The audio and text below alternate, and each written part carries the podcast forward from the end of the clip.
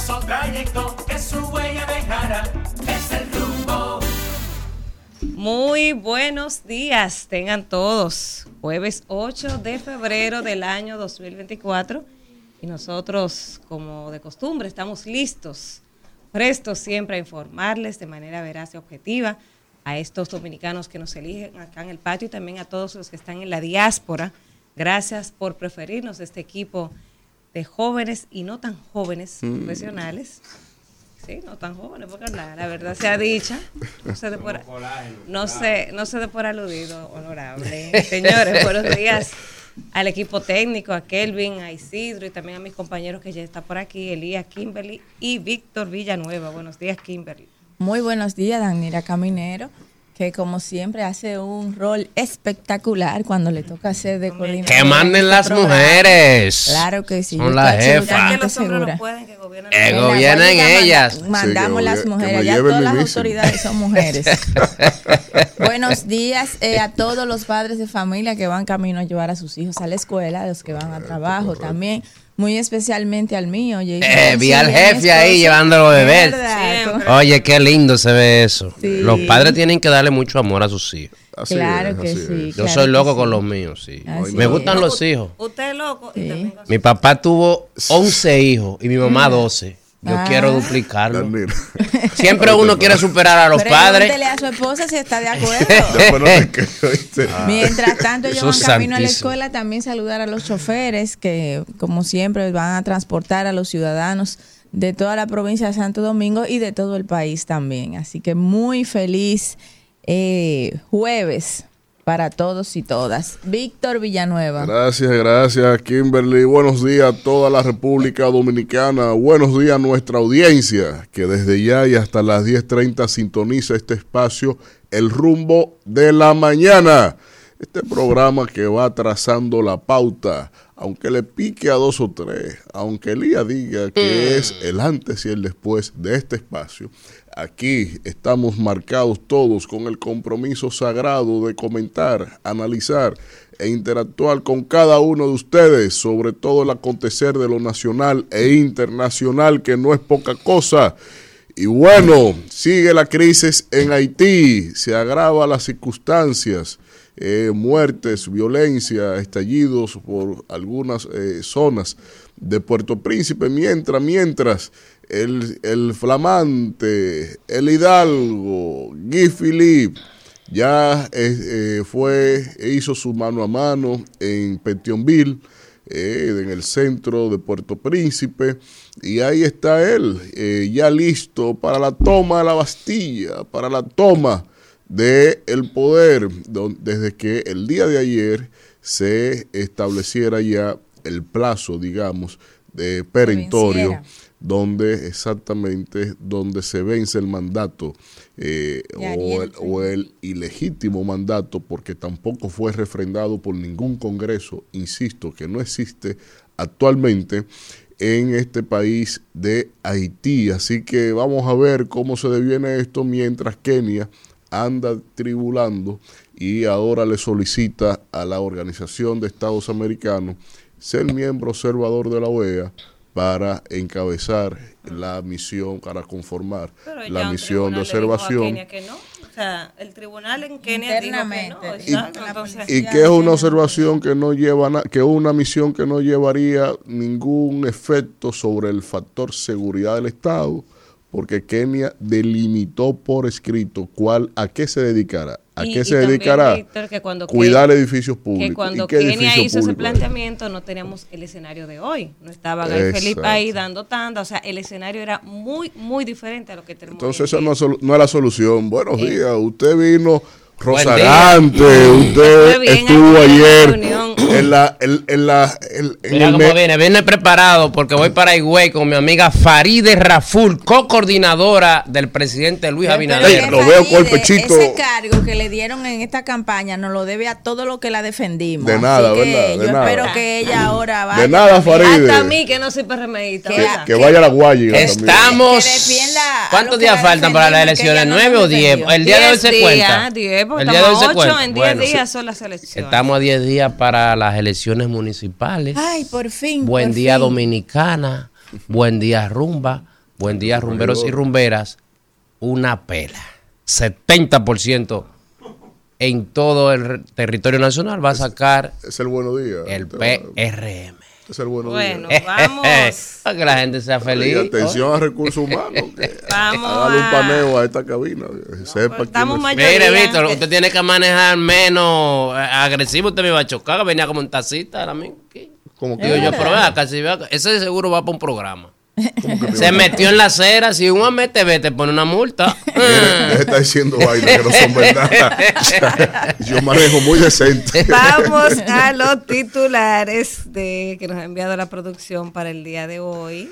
Este, mira, a propósito de que yo hablaba en estos días de, de los bomberos, eh, aquí de héroes a olvida- de héroes olvidados a reconocidos, bomberos recibirán una compensación de 15 mil pesos mensuales. Anteriormente, los rescatistas recibían entre mil y tres mil pesos.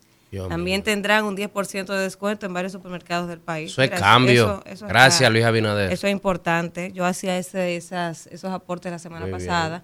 Yo decía que a los que se van a, porque ellos están haciendo ahora el llamado a las personas, a voluntarios, a bomberos, yo decía que más que el salario, de ofrecerle un seguro digno de vida, pero también los beneficios marginales como el tema del transporte gratis y ciertos servicios. Mira, ahí le, le Y que lo respete la policía. Los policías no respetan a los bomberos, Ni Kimberly. a la policía municipal tampoco. Tampoco lo respetan. Si yo, cuando yo hubiese sido alcalde, mira, yo era el primero que un policía eh, me apresaba un policía municipal, iba yo, iba a ir a yo a resolver ahí, porque a los policías municipales hay que respetarlos Cuando, y darle poder. cuando seas, porque ya tú abandonaste tus aspiraciones. Bueno, pero yo, vivo el presente, yo no sé del futuro. Mira qué, qué hombre más elegante llevo aquí, un pospis. Cuando ustedes que llega con gafas de sol Esto no tiene madre, dije un pospi. Buen día.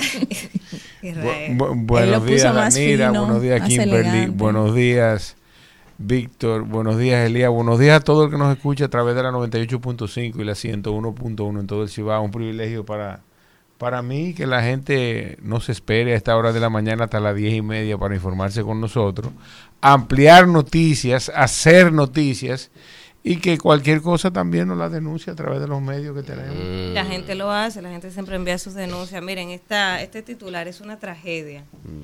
El Ministerio Público acusa de homicidio voluntario a la mujer que provocó muerte a su hijo durante discusión con su pareja. Eso es una tragedia. Ella le... Le se- lanzó una piedra. No, un machete, fue con un machete. Porque Aquí, ella... aquí en otro medio dice con una piedra. No sé, ¿De vi dio? varios con, con el, ma- machete Un machetazo. Y varios con la bueno, piedra. pues exacto, también está la, está la versión de la piedra. Déjame apagar la Pues- alarma antes de que suene. Sí, por Por favor. favor. Pero es una tragedia porque esta pareja Usted empezó una discusión por, porque una, porque ella como que le revisó el celular al, al, al esposo, empezaron a discutir, entonces el niño en el medio. ¿Qué fue lo que encontró la mujer? Bueno. No busquen mujeres. y entonces, y, y de hecho me enteré que luego de que el niño murió, ella le dio ella un derrame cerebral. derrame, de verdad que, que es No, un eso- drama, eso eso, es eso es fuerte. Es una desgracia. Yo voy a hablar de todas esas cosas que están pasando hoy. Esas violaciones, esa- mira el loco ese, Ay, una niña de dos años, do- Dios De mío. dos años hasta que la mató. El igual papá, y el, y el abuelo, pero Dios, ¿y, abusando al quién- mismo y es de- droga? de y el diablo que se le mete a esa gente. Yo voy a hablar Israel. mi Hay que orar por comentario Dios. sobre No mencione esa cosa. Hay que orar Bueno, por Dios. Por eh, Por Dios. Sí, no En el lado de. República Dominicana, en Dajabón, militares cavan trincheras y colocan barricadas. Las tropas dominicanas, en máxima alerta, se preparan ante eventuales situaciones de violencia en la zona. Hay que Ahí prepararse con las armas, señora. Hay que defender el país, cualquier Desde cosa. tempranas horas de ayer. Víctor, usted coge su, su arma y Claro, se va a la frontera. Seis muertos ya hay en esa. Eh, Claro que Víctor la cojo- coge. Prácticamente pasaporte. Él también la coge. Se va del país. Ah, pues tú un cobarde. Víctor. No, cobarde no, tú un país Oye, eso, ingrato. así.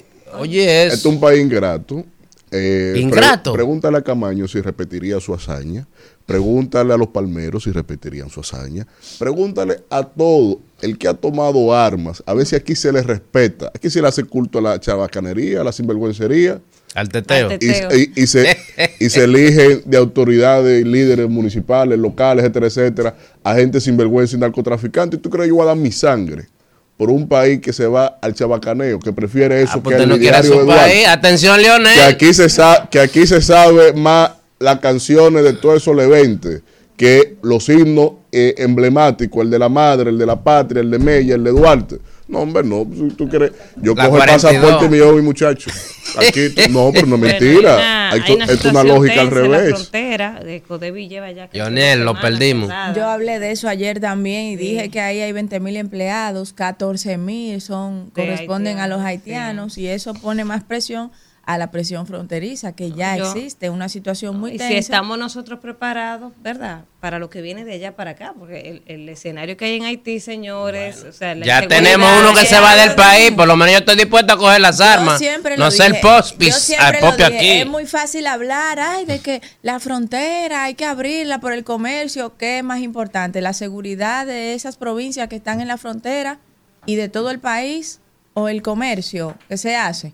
El comercio es importante, y claro que sí, pero la seguridad de nosotros es más importante y en Haití no hay una autoridad con la que se pueda No, dialogar. Pero, Kimberly, eh, pero Kimberly, escúchame, pero el hecho de que tú permitas que los ciudadanos haitianos accedan a los productos dominicanos no viola para Pero se nada la seguridad. se abrió, pero en un momento Pero- hubo pero- que cerrarla pero- por la situación. Pero, no hagas ese señalamiento que no tiene nada que ver. Claro que sí, Nada- tengo nada- que hacerlo. nada- pero nada ven ver. acá, Israel, tú tienes, se van a tirar al mar. No, pero no, pero ¿Qué mira algo. ¿Qué va a Cuan- hacer? Cuando tú le Lo mismo ¿Dónde que haríamos nosotros Perdón, si la situación fuera de aquí para allá. Pero, Claro. atiendan- pero- pero atiendan algo, atiendan algo, porque hay que salvar las distancias. Usted no respondió si cogería las armas, ya uno se, va- harías, se ¿te mandó. tiras al mar? Perdón, ¿O vienes aquí? perdón. Pero responda. pero perdón, déjenme Es muy responder. bueno hablar aquí pero en el déjenme- aire pero acondicionado. Déjenme está responder. están violando, matando. Tú, tú tienes dos maestrías, déjame hablar. Seis gente Tú, se tú- mataron tienes, tú tienes dos maestrías, yo se lo aceptaría esto a la Yibuyi. Eh, yo tengo tres, yo tengo tres, ¿qué tres. pasa? Cuidado, Lo cuidado. disimula muy bien.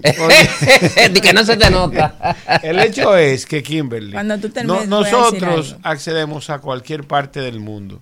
Y ese país, o sea, en este caso República Dominicana, debe tomar la, medida necesaria para que ese ciudadano entre a República Dominicana y no represente una amenaza. Lo que hicieron con nosotros en España o lo que, que harían en cualquier país medianamente decente. Y nosotros estamos en una guerra No, sin no, autoridades. No, pero perdón, Es déjame decirte, porque ese es el error. En, en ocasión de tú eh, tener una excusa para tomar una decisión, entonces dañas otros sectores que quizás son más importantes. Entonces, en el caso de la frontera, yo estoy totalmente de acuerdo con que se asegure. Claro. Ahora, lo que no podemos hacer es afectarnos a nosotros mismos. Nosotros mismos decirle, no, no te vamos a vender mentira. Nosotros podíamos seguirle vendiendo.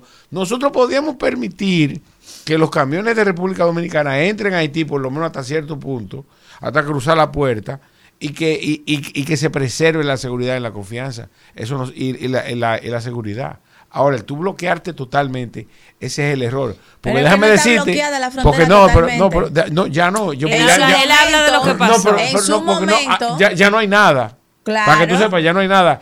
La constitución que establece el rol del ejército y de las Fuerzas Armadas, ya no están haciendo nada. Ya ahí no hay nadie otra vez. No, no Oye, ahora, eso, pero- no diga usted no le noticia, ¿Y tú no viste el convoy ayer? ayer? Pero, Pero señor, ahora, ahora, y, busca ahora, perdón, Google, y- Google, y, usted- Google. y ustedes no vieron. Convoy y- del y- y ejército no está en otra la vez frontera. y, ustedes, y ustedes no vieron Abajo otra tú. vez, y ustedes no vieron otra vez la gente cruzando la frontera a pie, tirando los sacos por arriba Ah, no, de no, los no, muros. pero eso es al margen no, de lo no, que está haciendo el ejército, eso Bueno, siempre va a pasar. eso siempre va a El pasar. contrabando siempre va a existir y cuando hay situaciones como esta, se Más. incrementa más el contrabando. Más aún. Isidro, vamos un contacto por organizar esta mesa y volvemos ahora. Rumbo de la mañana. Bueno, regresamos, se completó el ¿Qué, equipo. qué le trae por acá? Buenos días. 716 está todo el mundo aquí. Yo llegué, digo, pero acá, ahí en vivo. Tra- que yo tráeme estaba- una mano. Yo creía que era en pausa que estaba. ¿Cómo en pausa? Es por un gallinero aquí, una No, no. discusión. El único, Ah, el único que hace, el único, el tarde, único que hace gallinero aquí es Elías. Ay, ahora. El, timbre, llega tarde, el llega timbre de voz aquí. de Elías. Lo estamos trabajando. Mira, eh, déjame decirte, ayer me reportaron que cuando... ¿Para ah, dónde usted va cuan- hoy, cuando? Voy para Higüey con mi amiga Faride a hacer campaña tenis, política. Mira cómo vine. Lo que tienes que quitarse el saco. Con flow. Flow, flow. Dale, dale, dale close up ahí, flow. eh, eh, cuando yo fui, ustedes me anunciaron, eh, la gente mía entraba y veía y, y me reportaron que entraban 100 gente en una semana. Y después que yo llegué aquí, entran mil y pico. No más palabras. Gracias, Ah, Elías. eh, Mira, eh. há- háganle un aumento. Ustedes vieron los titulares. minuto de Estamos en fama. Estamos, en eso. él, estamos trabajando. Ah, aquí se estaba trabajando. Aunque usted no lo crea, Ok. estábamos ¿Y dónde trabajando. se quedaron? En el de la frontera, en el de Haití. En el de Pero Haití. arranque donde usted quiera. No, entonces, eh, Pero arranquen el trapo de, de, de, de vaina que hicieron en Pedernales, que inauguraron Qué un, un- un no crucero para, hacer, para hacer un maldito bulto. Entonces dicen Pero- ahora que pero- ero- una Yo no vi, erosión. yo- Vamos- vamos- ¿cuál- vamos cuál- es el daño? Vamos a ver, ¿cuál es el no daño? ¿Cuál es el daño? el proceso El agua que choca en el muro, ¿cuál el bien, oiga problema? lo que le voy a decir. Oye bien, aquí tú no vas a tratar de detener con tu vocecita el proceso democrático que hasta el día de hoy, en todo el tiempo que yo tengo aquí, se ha permitido. Tú estás, tú estás aquí para estar boceando, boicoteando. Una mierda Eh, que hicieron ahí eh. antes de que terminaron la vaina para traer y que un ¿Cuántos barco, cruceros? un crucero, no ha vuelto más. No sé, que- Cuando que- que la- llegó aquí, que, que la erosión, mal. Que la erosión. ni lancha de pecadores Kimberly te puso freno y te pusiste mal y fuera sigue de mal. relajo. Que me No, de relajo. Pero Como me llamaron el día inauguración, que Pero me mire, llamen todos pero fuera de relajo. Vamos a ver, díganme el daño. vamos a. Díganme qué lo es lo que Espérate, tiene. pero Yo lo que vi vamos- fue un agua muro. Cálmense, vamos a organizar esto. Yo tengo hambre, que- que- Quiero mangú con huevo y salami. Espérese. Pero déjeme leerlo. Vamos a ver. profesor, miren, hay que ser justo. Hay que ser justo. ¿Qué usted va? Vamos a ver. Supongamos, supongamos que en el ¿Cuál es el entorno del gobierno apuraron, apuraron a acelerar La inauguración. la inauguración, sin estar listo, sin estar en condiciones. Perfecto. Fue importante, vino el barco, va a empezar el desarrollo. Ahora, ¿tú crees que es justo? ¿Tú crees que es justo? Esas imágenes que circularon ayer.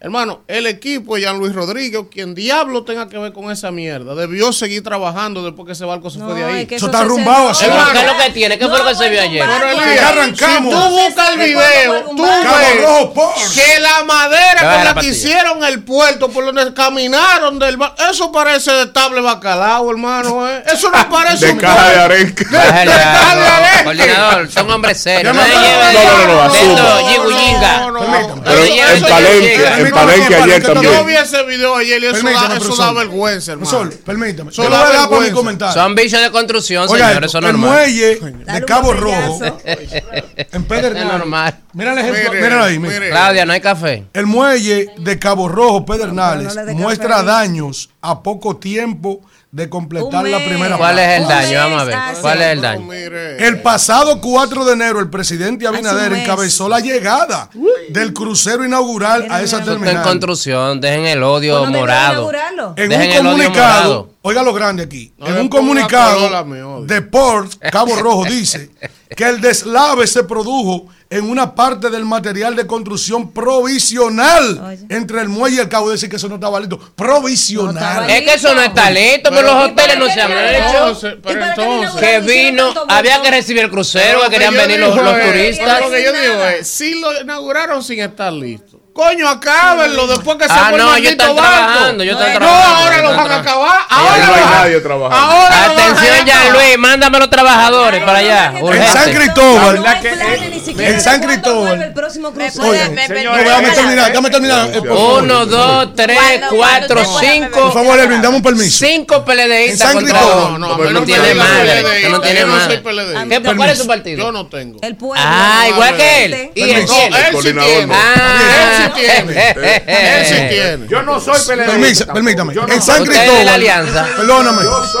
Negando todo. Permítame, por favor. Ahora hay temas. Permítame. ¿Y Danira, cuál es su partido? No, permítame a mí. No todos van a hablar ahora. Ahora, en temas como ese, lo de indefendible no se defiende. En San Cristóbal. Pero que una eso no está chapuza. terminado. En San eh, Cristóbal. Pero tú lo sabes.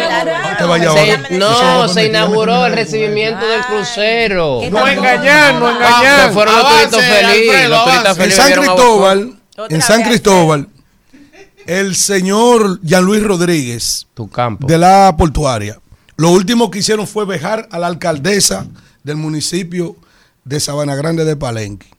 Oigan bien lo que le estoy diciendo, no la dejaron ni entrar, después que la invitaron. Y fueron a inaugurar un trapo de muelle ahí también. Ahí está el muelle, con tres brisitas y dos aguaceros, levantada toda la madera en San Cristóbal. Hubo una gente que me dijo a mí estos días, usted tiene que admitir que se están haciendo obras, yo no, obritas se están haciendo. En esta semana se fue a la semanal a decir que estaban que haciendo que si yo cuánto hospital en Yaguate está el sin puesto. Que si Yaguate se respetara, que si Yaguate le diera una pela ahí. Grábalo, porque se fueron no un paquete de empleo y no han podido hacer con Yaguate nada. Y eso es el país entero, esa increíble, vaina. Increíble. Venga, hable ahora. Grábalo y mándaselo al cónsul. Miren, Son gobierno para nada. Independientemente de eso, bueno, a Jean-Luis que manda los trabajadores, porque lo que hay que no, corregirlo, no, hay que corregirlo. Que hay que corregir. Mandar, ahora, lo que renuncia. yo digo es con relación al presidente. Mira. Que deje uno de los dos puestos. En Pedernales, ¿qué había? Elías, ¿qué había en Pedernales? Nada. Nada, no había nada. En 20 años. Y ahora tiene un.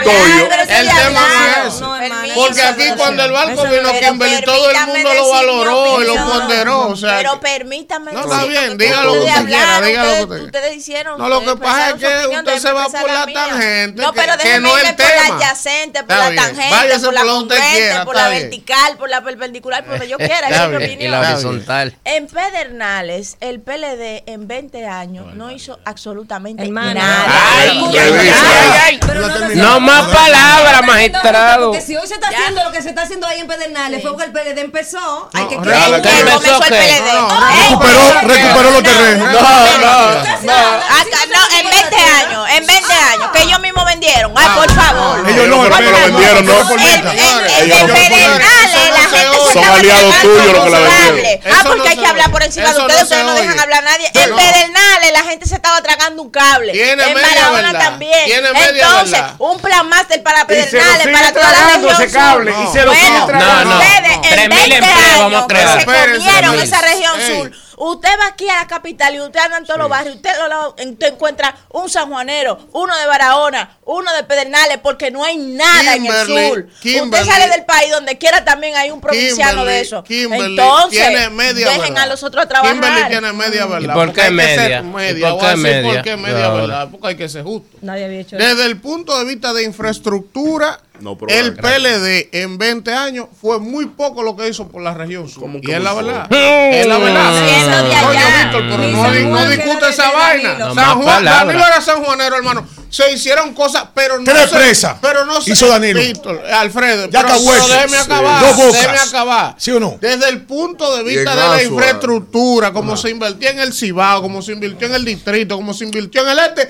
No, coño, no discutan esa vaina. No es así. Esto es así. Ahora. Pero cada escuela que hay por ahí. Qué cada hospital que hay por ahí. No lo ha hecho el PRD. Hermano, pero que no me vaya ahora. Sí pequeñas, escuelas son importantes, pero eso no transforma la vida de la gente de la región. Por eso la gente de ahí, coño, se estaba muriendo. Y es la verdad.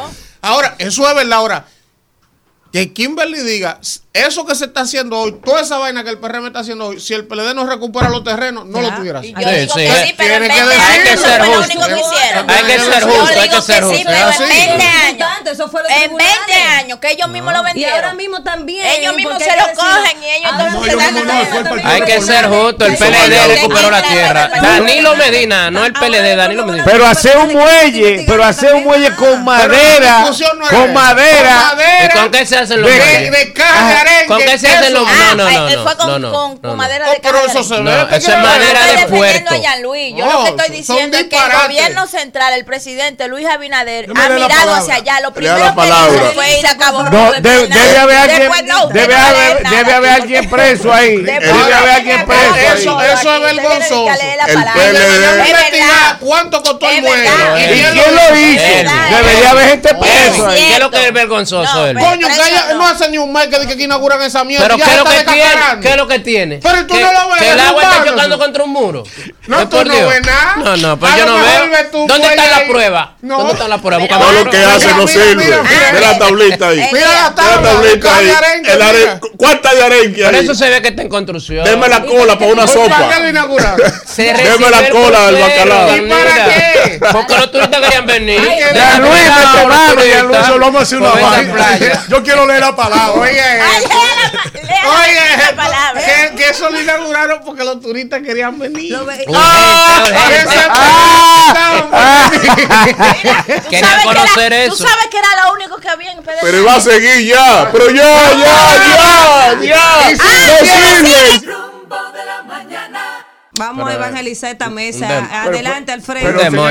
Pero un demonio ojalá. Un demonio que va a leer la palabra. Yo no estoy en chisme, yo no estoy en chisme. A mí me gustaría que la productora llamara a Jean Luis Rodríguez. ¿Para qué? No, no, ya no Luis explique ¿Qué lo es que lo va que a va a el explicar? Vamos a, ¿Qué es lo darle, a vamos a darle la oportunidad. Pero ¿qué es lo que va a Imágenes, explicar? Vamos a darle la Él te va a oportunidad. decir que no ha pasado nada.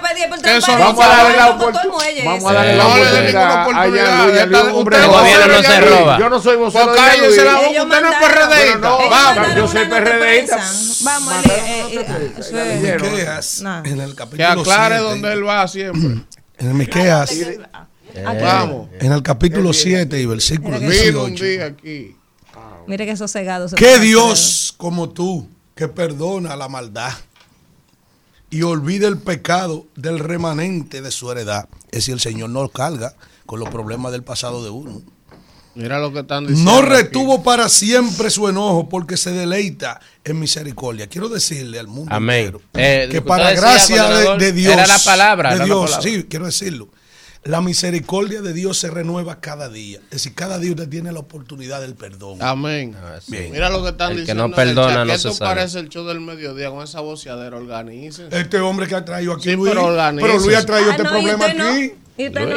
Hasta esto está dañando Va- vamos entonces. Isidro, Hasta esto. Y, y, y de que tú te pareces a Iván.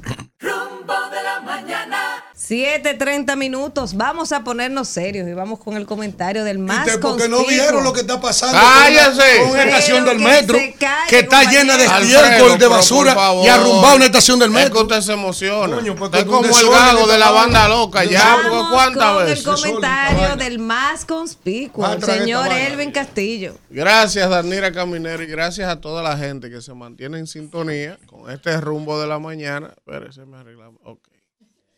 Cuando son las 7 y 30 minutos, miren, eh, señores, yo quiero tocar los temas hoy. Primer tema que yo quiero tocar, uno, trata de hacer un ejercicio evidentemente apegado a las convicciones que uno tiene y las opiniones que uno tiene. Y esa es la grandeza de la democracia y de la diversidad de las ideas. Cada quien en esta mesa dice lo que quiere y piensa lo que quiere y eso no tiene precio. Hay funcionarios en el gobierno que, miren, yo de verdad que no sé cómo es que el presidente puede aguantar tanta ineptitud y tanta lisonja también, porque hay funcionarios lambones.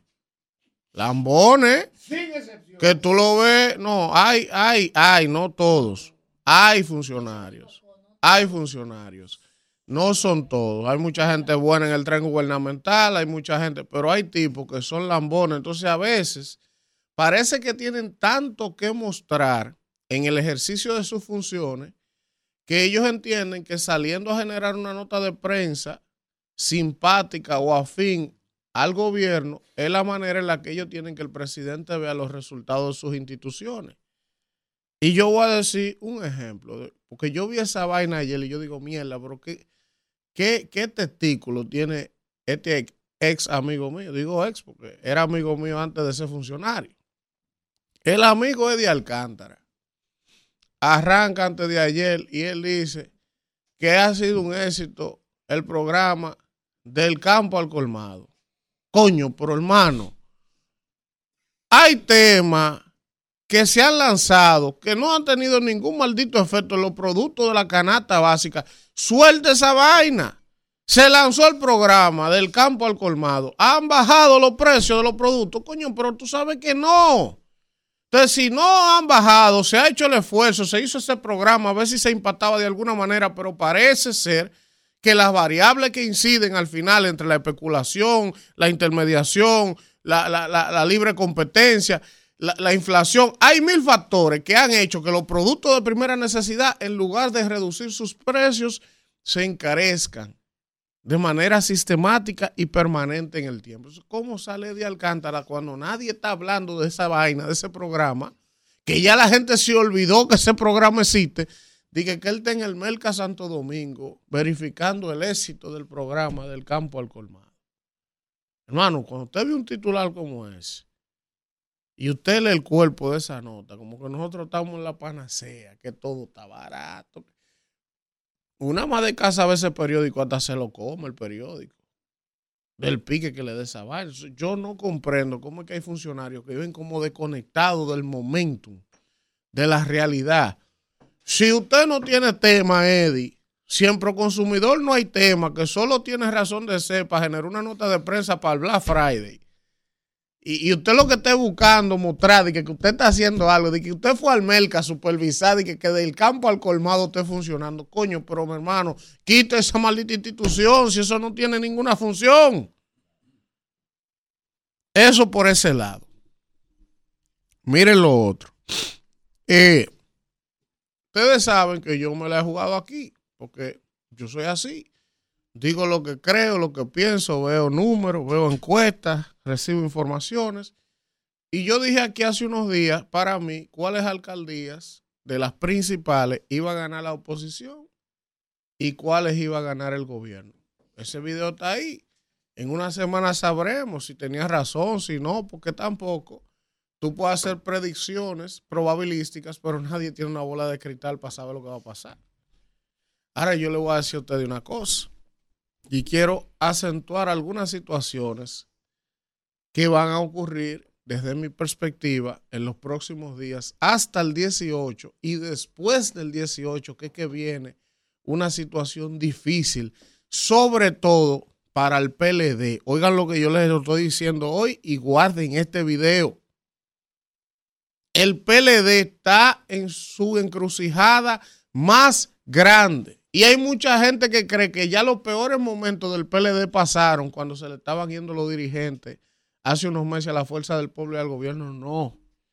Los momentos más difíciles del PLD como organización no han pasado, aunque muchos dirigentes, aunque muchos simpatizantes escuchen este comentario y crean que yo tengo algo personal con el PLD. No, yo simplemente analizo los procesos y los momentos.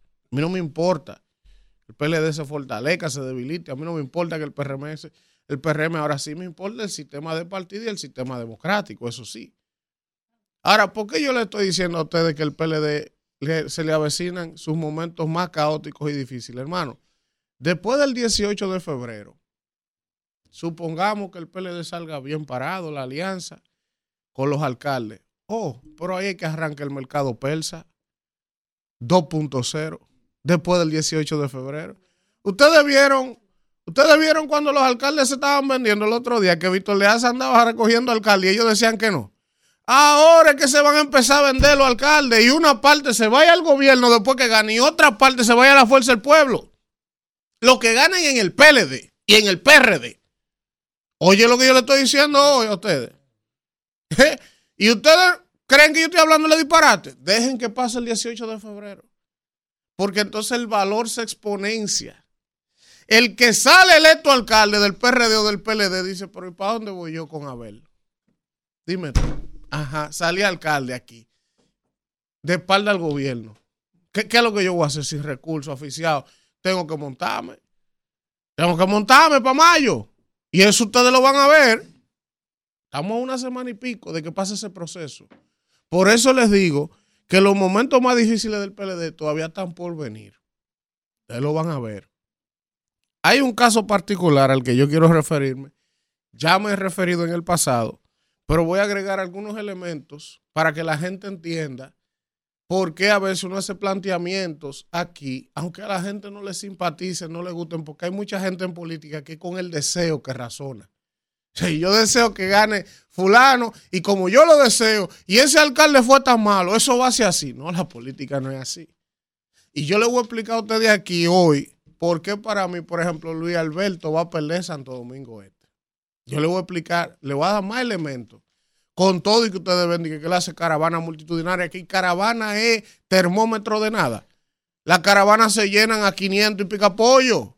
Yo hago una caravana y le exploto de gente si quiero hacerla y tengo los recursos para hacerla. Eso no es un indicador de nada. Ahora, ¿por qué yo creo que Luis Alberto va a perder en Santo Domingo Este y va a ganar Dios? Yo le voy a explicar. Al día de hoy, a menos de 10 días de ese proceso, el proceso está cerrado. Oye lo que yo le estoy diciendo. El proceso está cerrado. Están compitiendo los dos candidatos. ¿Y qué pasa con eso? Que si se llega al día de compitiendo, por 3, 5 puntos de diferencia, el peso del Estado termina imponiéndose. Eso lo sabe todo el mundo. El que no quiera saber, lo que se haga el loco. El que quiera soñar, que sueñe. Si usted llega compitiendo contra el Estado por 3 puntos, 5 puntos al día de la elección, usted va a perder esa candidatura. Y esa candidatura está peleada. Pero además, un elemento que se dijo desde el inicio y se dice hasta hoy, y es la verdad, es inexplicable que no hubiese una alianza en ese municipio de Recate RD. Si Luis Alberto y Julio Romero hubiesen ido juntos desde el inicio, ahí hubiera otra realidad. Eso es matemática. El PLD sacó un 38 porque Lionel se fue, se dividió. No es verdad que un partido dividido, coño, le va a ganar al Estado. Sobre todo cuando Dios tiene al menos una propuesta programática, está hablando, comunica bien y tiene años aspirando. No es un avieso que llegó de la nada. Luis Alberto aspiró en el proceso pasado, pero no ha evolucionado desde el punto de vista comunicacional ni de propuestas. No es un tipo que la gente lo ve como un alcalde preparado en materia municipal. O sea, él es un empresario, tiene mucho dinero y ha aspirado dos veces. Esa es la carta de presentación cuando tú lo ves. Entonces, yo quiero que a mí me expliquen cómo un partido dividido, con dos candidaturas simultáneas, Leonel metiendo el brazo hasta el final para Julio Romero, ¿eh? el proceso está pegado, el otro con los recursos del Estado, con propuestas, le va a perder esa candidatura. Yo quiero que a mí me lo expliquen. Yo no veo forma, pero el 18 viene ahí. Y lo mismo pasa en Santiago. Lo mismo pasa en Santiago. En la ciudad de este país donde el gobierno ha hecho la mayor inversión de capital es en Santiago de los Caballeros. Teleférico, metro, el arroyo de Gurabo, un montón. Y tiene perfiles desde la vicepresidenta, André Cueto, el mismo Ulises Rodríguez en Promipime, funcionarios metidos allá en la provincia que son de allá, poderes fácticos allá, funcionarios allá. Entonces, vamos, Víctor Fadul, buen candidato, joven, está cerrado el proceso también. Está compitiendo la oposición también. Ahí hay alianza. Claro que está cerrado el proceso, pero vuelvo al mismo punto de ahorita. Si el día de Víctor Fadul y Ulises llegan por una diferencia de 3, 4, 5 puntos, el día de el Estado pesa más y se la quita la candidatura también. Para que eso no pase, tiene que pasar lo que pasa, por ejemplo, con Lenín en San Juan que por más que le metan a Hanoi, que tiene 18 años siendo alcaldesa, que estaba en el PLD, brincó para la Fuerza del Pueblo y ahora brincó para el PRM, ya la gente entiende que ya el ciclo de Hanoi terminó. Y no importa lo que haga el PRM ahí, no le va a ganar a Lenín que del PLD. Porque ahí hay una diferencia, hay otro contexto. Lo mismo que pasa con Betty en Santo Domingo Norte. Tiene el lastre de su esposo. Betty, por más buena diputada que sea, lo que tú quieras, no le puede ganar a Carlos. No le puede ganar a Carlos. No hay condiciones dadas para eso, aunque el Estado se mete entero ahí. Ah, pero esas son realidades distintas. Ahora, donde hay candidaturas competitivas, Santo Domingo Este y, y en Santiago, si llegan al día de por un margen de cinco puntos hacia abajo peleándose, el peso del Estado termina imponiéndose. Hasta ahí lo dejo, Isidro. Rumbo de la mañana. Bueno, regresamos, regresamos en este rumbo de la mañana cuando son las 7 y 43 minutos. Y esos son temas que uno asume, que uno fija postura, que uno sabe que hay, 10 días. que hay gente que se exacerba 19, cuando el- uno dice eso porque no está de 19 acuerdo. Sol. Hay otro que está de acuerdo Sol. y el 19 viene Sol, ahí. no. ¿Cómo que estamos? A ocho, en Ah, 10 días. en 10 días vamos a estar aquí. A 10 días, tú Si decides. Dios Y vamos a ver. Tú decides. Si, si Dios quiere. Tú decides. Buen día, ¿quién nos habla y de dónde? Salió huyendo ese. Buen día, ¿quién nos habla y de dónde? Tu hermano, la botaste hoy, diste un honrón con la base llena. Oh, sí. Ah, gracias, hermano. Es lo que gusta, Rafael. Oye, pero ven acá, y digo yo, ¿y a dónde que Edwin piensa tantas cosas? Porque eh, ese- tú estás diciendo la misma pura realidad de lo que ha estado pasando los últimos 20 años allá. Fíjate, tú te pones a observar, se fue el PRD, se fue el PLD, el, el, el, el PLD, y se están yendo el Partido Reformista y se están yendo todos los partidos, todos los partidos. Este que está ahora mismo, este que está ahora mismo, si no se ponen los pantalones, también se va a meter en la misma lista, porque es que ellos mismos son los mismos partidos que se están eliminando. ¿Quién eliminó al PLD? El PLD. Ponte a observar eso. Hermano, el que cree en gente que come con sal no puede creer en Dios. Hoy me va a decir a mí el PLD que ahora cuando esos alcaldes ganen, ellos van a creer que, que esos tipos, pero ¿y por qué? No, pero hay un punto. ¿Pero por qué? Pero o sea, hay- yo creo que me lo expliquen. Ah, si el un- gobierno le ofrece a esos tipos, te voy a dar Hay un 5, punto. 10 millones, esto, lo otro, se van, porque ese, ese es el tipo de político chatarra que nosotros tenemos. Pero hay un punto ahí. Yo he señalado hace un tiempecito la operación doble play. Ajá. Hay alcaldes que se han ido al gobierno para granjearse el presupuesto del gobierno, ganar la posición y volver para otro partido. Perfecto, perfecto. Es, es una teoría que ustedes tienen desde la oposición. No, no, no. Hay gente Es una que, línea. que se vendió al no gobierno absoluto. para cogerle los cuartos y después de febrero volver con ustedes. Todo eso No, es Ahora, otros, coordinador, yo quiero que usted resuelva esta discriminación contra mía. Mire qué tacita Ah, que me que la taza se parece Y a su me- dueño. y- ah, eh, mire usted, Atento, a la tacita le trae mira, como cinco. con su cara y todo Buen así, no. día, ¿quién Antonio Payá, resuelve este caso. Me tienen Vamos con la gente, vamos con la Buen gente. día, ¿quién nos habla y de El dónde? nombre de los reyes. Me llaman el cabi. Elvin, habla Ana de Palmarejo. Hola, Ana. Elvin, mirando la cifra de, de lo que hemos aumentado en turismo, eso ha sido un avance significativo. Dios mío. Aunque Víctor Alfredo piense en lo contrario. Dios te bendiga. Dios te bendiga. Así Buen es, día. así es, gracias. Vuelve y llama. Bendiciones. ¿Quién nos habla y de dónde? Sauri Pérez le habla. Hola.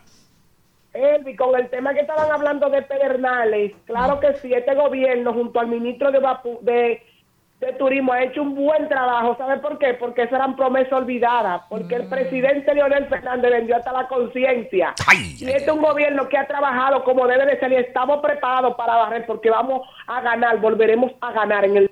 Qué barbaridad. Buen día. No ¿quién nos mencione ese habla el doctor Ramón Guzmán. Adelante, Mira, Yo doctor. digo que la palabra cambio ha sido un fraude para la República Dominicana. Más endeudamiento, más hambre, más inseguridad, más pobreza. Entonces, faltan 10 días para las elecciones hoy. Una libra de arroz cuesta 40 pesos, señores. Un huevo cuesta 10 me pesos. Este pueblo tiene que cambiar el cambio, porque el cambio ha sido un fracaso. Hay que mirar hacia atrás, porque de antes estábamos mejor que con el cambio. Eso lo digo yo responsablemente. Aumento de sueldo. Buen día. PRM lo hizo. No discuta eso, bro. Cambio. Está bien. Se le aumentó hasta los bomberos, señor. Buen día. Y este es un cambio radical. Sinceramente, cada vez que te escucho hablar, me siento tan orgullosa, no solamente de ti. Qué barbaridad. que eres una persona Cuánto elocuente, lisonjero. que no te parcializa. Kimberly, mi hermana, de- un saludo grande para ti. Tiene su Gracias, derecho. gracias. Pero envidia tenemos- tengo yo. tenemos Que brillen al more. respetar A mí nadie me ha querido. de cada persona que llama al programa y escucharlo y respetarlo. Porque si nosotros, yo que soy del PRM, estoy viendo que mi gobierno está trabajando, eso no está tapado para nadie. Él está trabajando y por el trabajo que está haciendo es que va a ganar nuevamente. Y es Bueno. Emocionado. Buen día. Agilicen, agilicen. este Mire, falso eso. ¿Cuánto gana en Venezuela una la- Venga acá después. Este gobierno le ha hecho aumento. Pero la, pero la Ah, Vamos, oh, vamos, vamos. oh. Confesor La gente, la gente. Anda mal.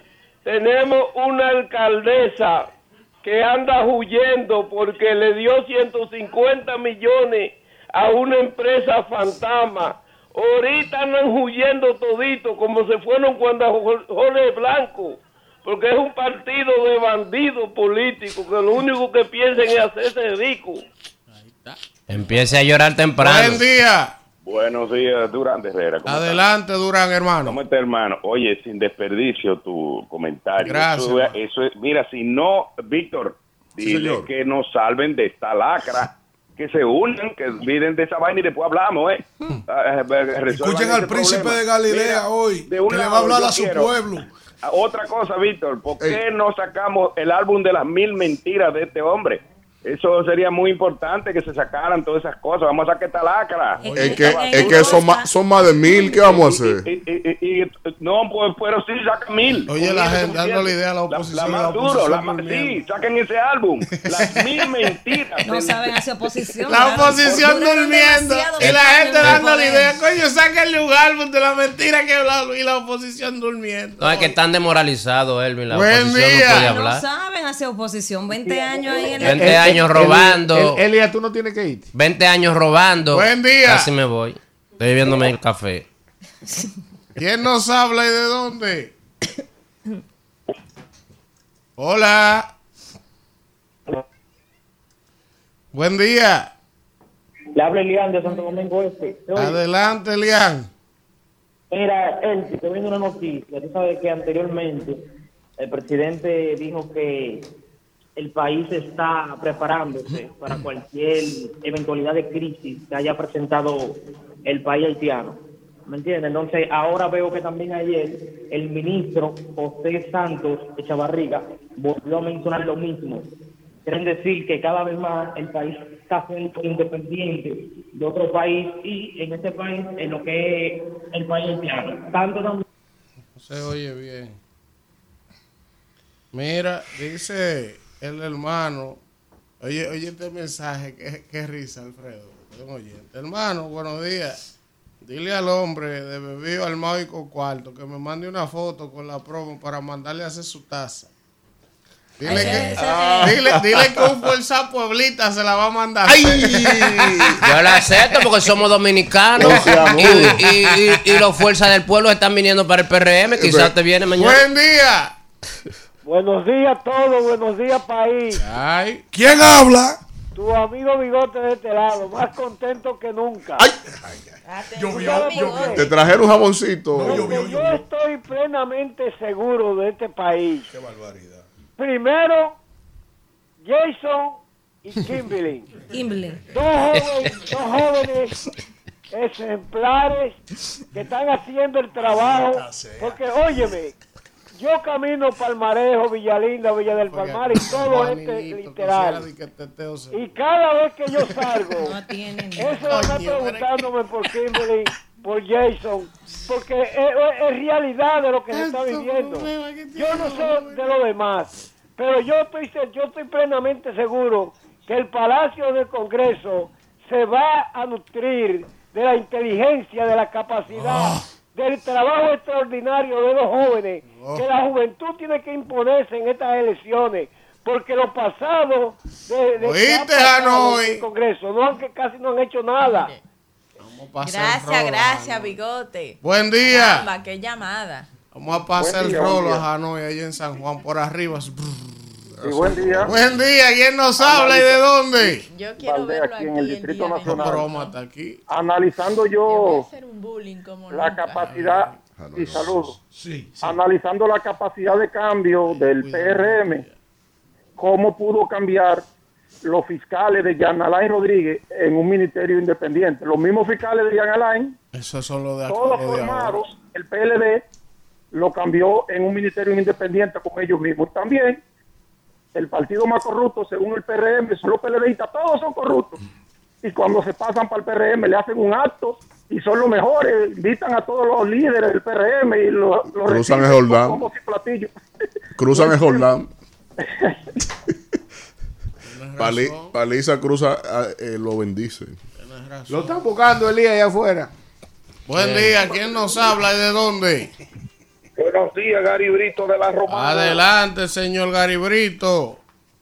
¿Y qué fue lo que usted comió? Panales de avispa con leche. ¿Por qué? ¿Por qué, profesor? Salecua viperina. Ofrézcome. Mire, profesor, esta mañana escuchaba yo los comentarios que y que las armas. Digo yo, pero ¿cuáles armas? Que aquí prohibieron las importaciones. Aquí para tú comprar una cajita de cartucho para la escopeta, tienes que buscar 7 mil pesos porque no hay. Está prohibida la importación. ¿Con qué armas vamos a salir a pelear con esa gente que lo tienen todo? Pasen buen día. Gracias, Gary de la Romana. Buen día. ¿Quién nos habla y de dónde? Buenos días, Rumba. Ileana. Adelante, Hola, Ileana. ¿Cómo están todos? Gracias a Dios, bien. Víctor, te voy a decir algo. El pueblo nada más no es arroz que sube, que se come, ¿oíste? Realmente, si se está trabajando las cosas, es tan difícil, porque todo es a base de sacrificio. Pero el pueblo nada más no es arroz y habichuelas que comen. Sí, mira, Eliana, no es solo arroz habichuela, también la carne, la medicina, eh, la electricidad en la casa, la salud más escasa, no hay medicamentos. En fin, ¿Cómo que es un paquete de cosas. No, yo te escuché. Ellos Es un paquete de cosas que, que no es solo el arroz, tú ves. Tú lo inconizas ahí, pero hasta el plátano, mija. Aquí en los pueblos las cosas se están mejorando y realmente... ¿A dónde? vamos- Dime, dime, Eliana, Ven para aquí, Te mudarme. invito, En el te muelle de Pedernales están arreglando. Te invito que vengas a Maimón. A Maimón, ahí en Piedra Blanca. Bonao, por ahí. Sí, en Piedra Blanca de Mona. Uh. Para que tú veas lo que aquí se está trabajando y las obras que se están haciendo. ¿A dónde? No, pero eso es Dubai por ahí, porque entre Buen día. ya- llamando diciendo una cancha diaria. Buenos días, profesor. ¿Cómo está usted? Bien. ¿Quién me habla y de dónde? Carlos de la Rosa, desde Mano Guayabo. Adelante, ¿Cómo está todo, Carlos. Eh, quiero darle un mensajito al señor Víctor Villanueva. Dios te bendiga, dígame. jefe, Que, que lo diga Leonel Fernández. Ah, sí, claro, estaba con él anoche trabajando. Vamos a ver, dígame. Estamos en el tiempo de Luis. Es- Estamos en tiempo. Va a barrer en mayo en las elecciones. Y en las municipales, el PRM va a ser un ganador exitoso. Luis tiene que barrer, sí, porque tiene que entregar el Palacio limpio. Tiene Buen barrer. día. O entregar limpiecito. Siga un hombre viendo. decente. Buen día. Presidente, un hombre decente. Buen día. Buen día, oh, buen día, Fidel Guzmán. Oh. Desde, desde el downtown de Santo Domingo Este, en que le duela la gurrupela. Mira, eh, Ervi, eh, el PRM como, como gobierno ha sido un fracaso total. Y ahí están sus hechos. El que quiera ver, que lo vea. Tú dijiste ahora mismo y hiciste la comparación por qué Luis Alberto eh, puede, puede perder y en parte tiene razón y en parte no. Primero, estoy de acuerdo, estoy de acuerdo de que el, el- el Estado al final va a invertir todos los millones del mundo. No, pero si está cerrado el proceso, si no, no vale. El proceso está cerrado, eso es verdad. Y yo le dije a Víctor, y yo le dije a Víctor hace tiempo, y Víctor lo ha corroborado conmigo, y ayúdenme con este refrán, que es mejor un buen pleito que un mal, ¿cómo es que dice el, el cosa? Que un, buen, un, que un mal arreglo. Que un mal arreglo. Yo le dije a Víctor. Es lo contrario, mejor un mal arreglo que un Un buen pleito. aquí no ir unido, no ir unido aquí en, en la sindicatura de, de Santo Domingo Este. Y aquí se está demostrando la cuestión. Ahora, eh, Ervi. Fidel, una pregunta. El PRM está dividido, mira. Eh, eh, eh, Manuel Jiménez no está apoyando to- eh, todavía en un, en- ni- siquiera en un 40%, un 30% a la candidatura de Dios. Han peleado por Aguántate que te va a inundar, que te quiero preguntar algo. han peleado por igual. Sí. Francisco Santana, te estoy hablando de los altos dirigentes de aquí de Santo Domingo Este. Fidel. No le han, no, no le han endosado el respaldo a Dios Astacio. Aguántate que, que tú te inundas. Aguántate que quiero preguntarte algo, maldito. Dímelo. Fidel, eh, ¿con- ¿de qué organización política tú eres? De la del pueblo. Aguántate, aguántate, que, que te inunda de una vez. Fidel, eh, la fuerza del pueblo, los dirigentes al igual que tú, ¿están con Julio Romero o con Luis Alberto?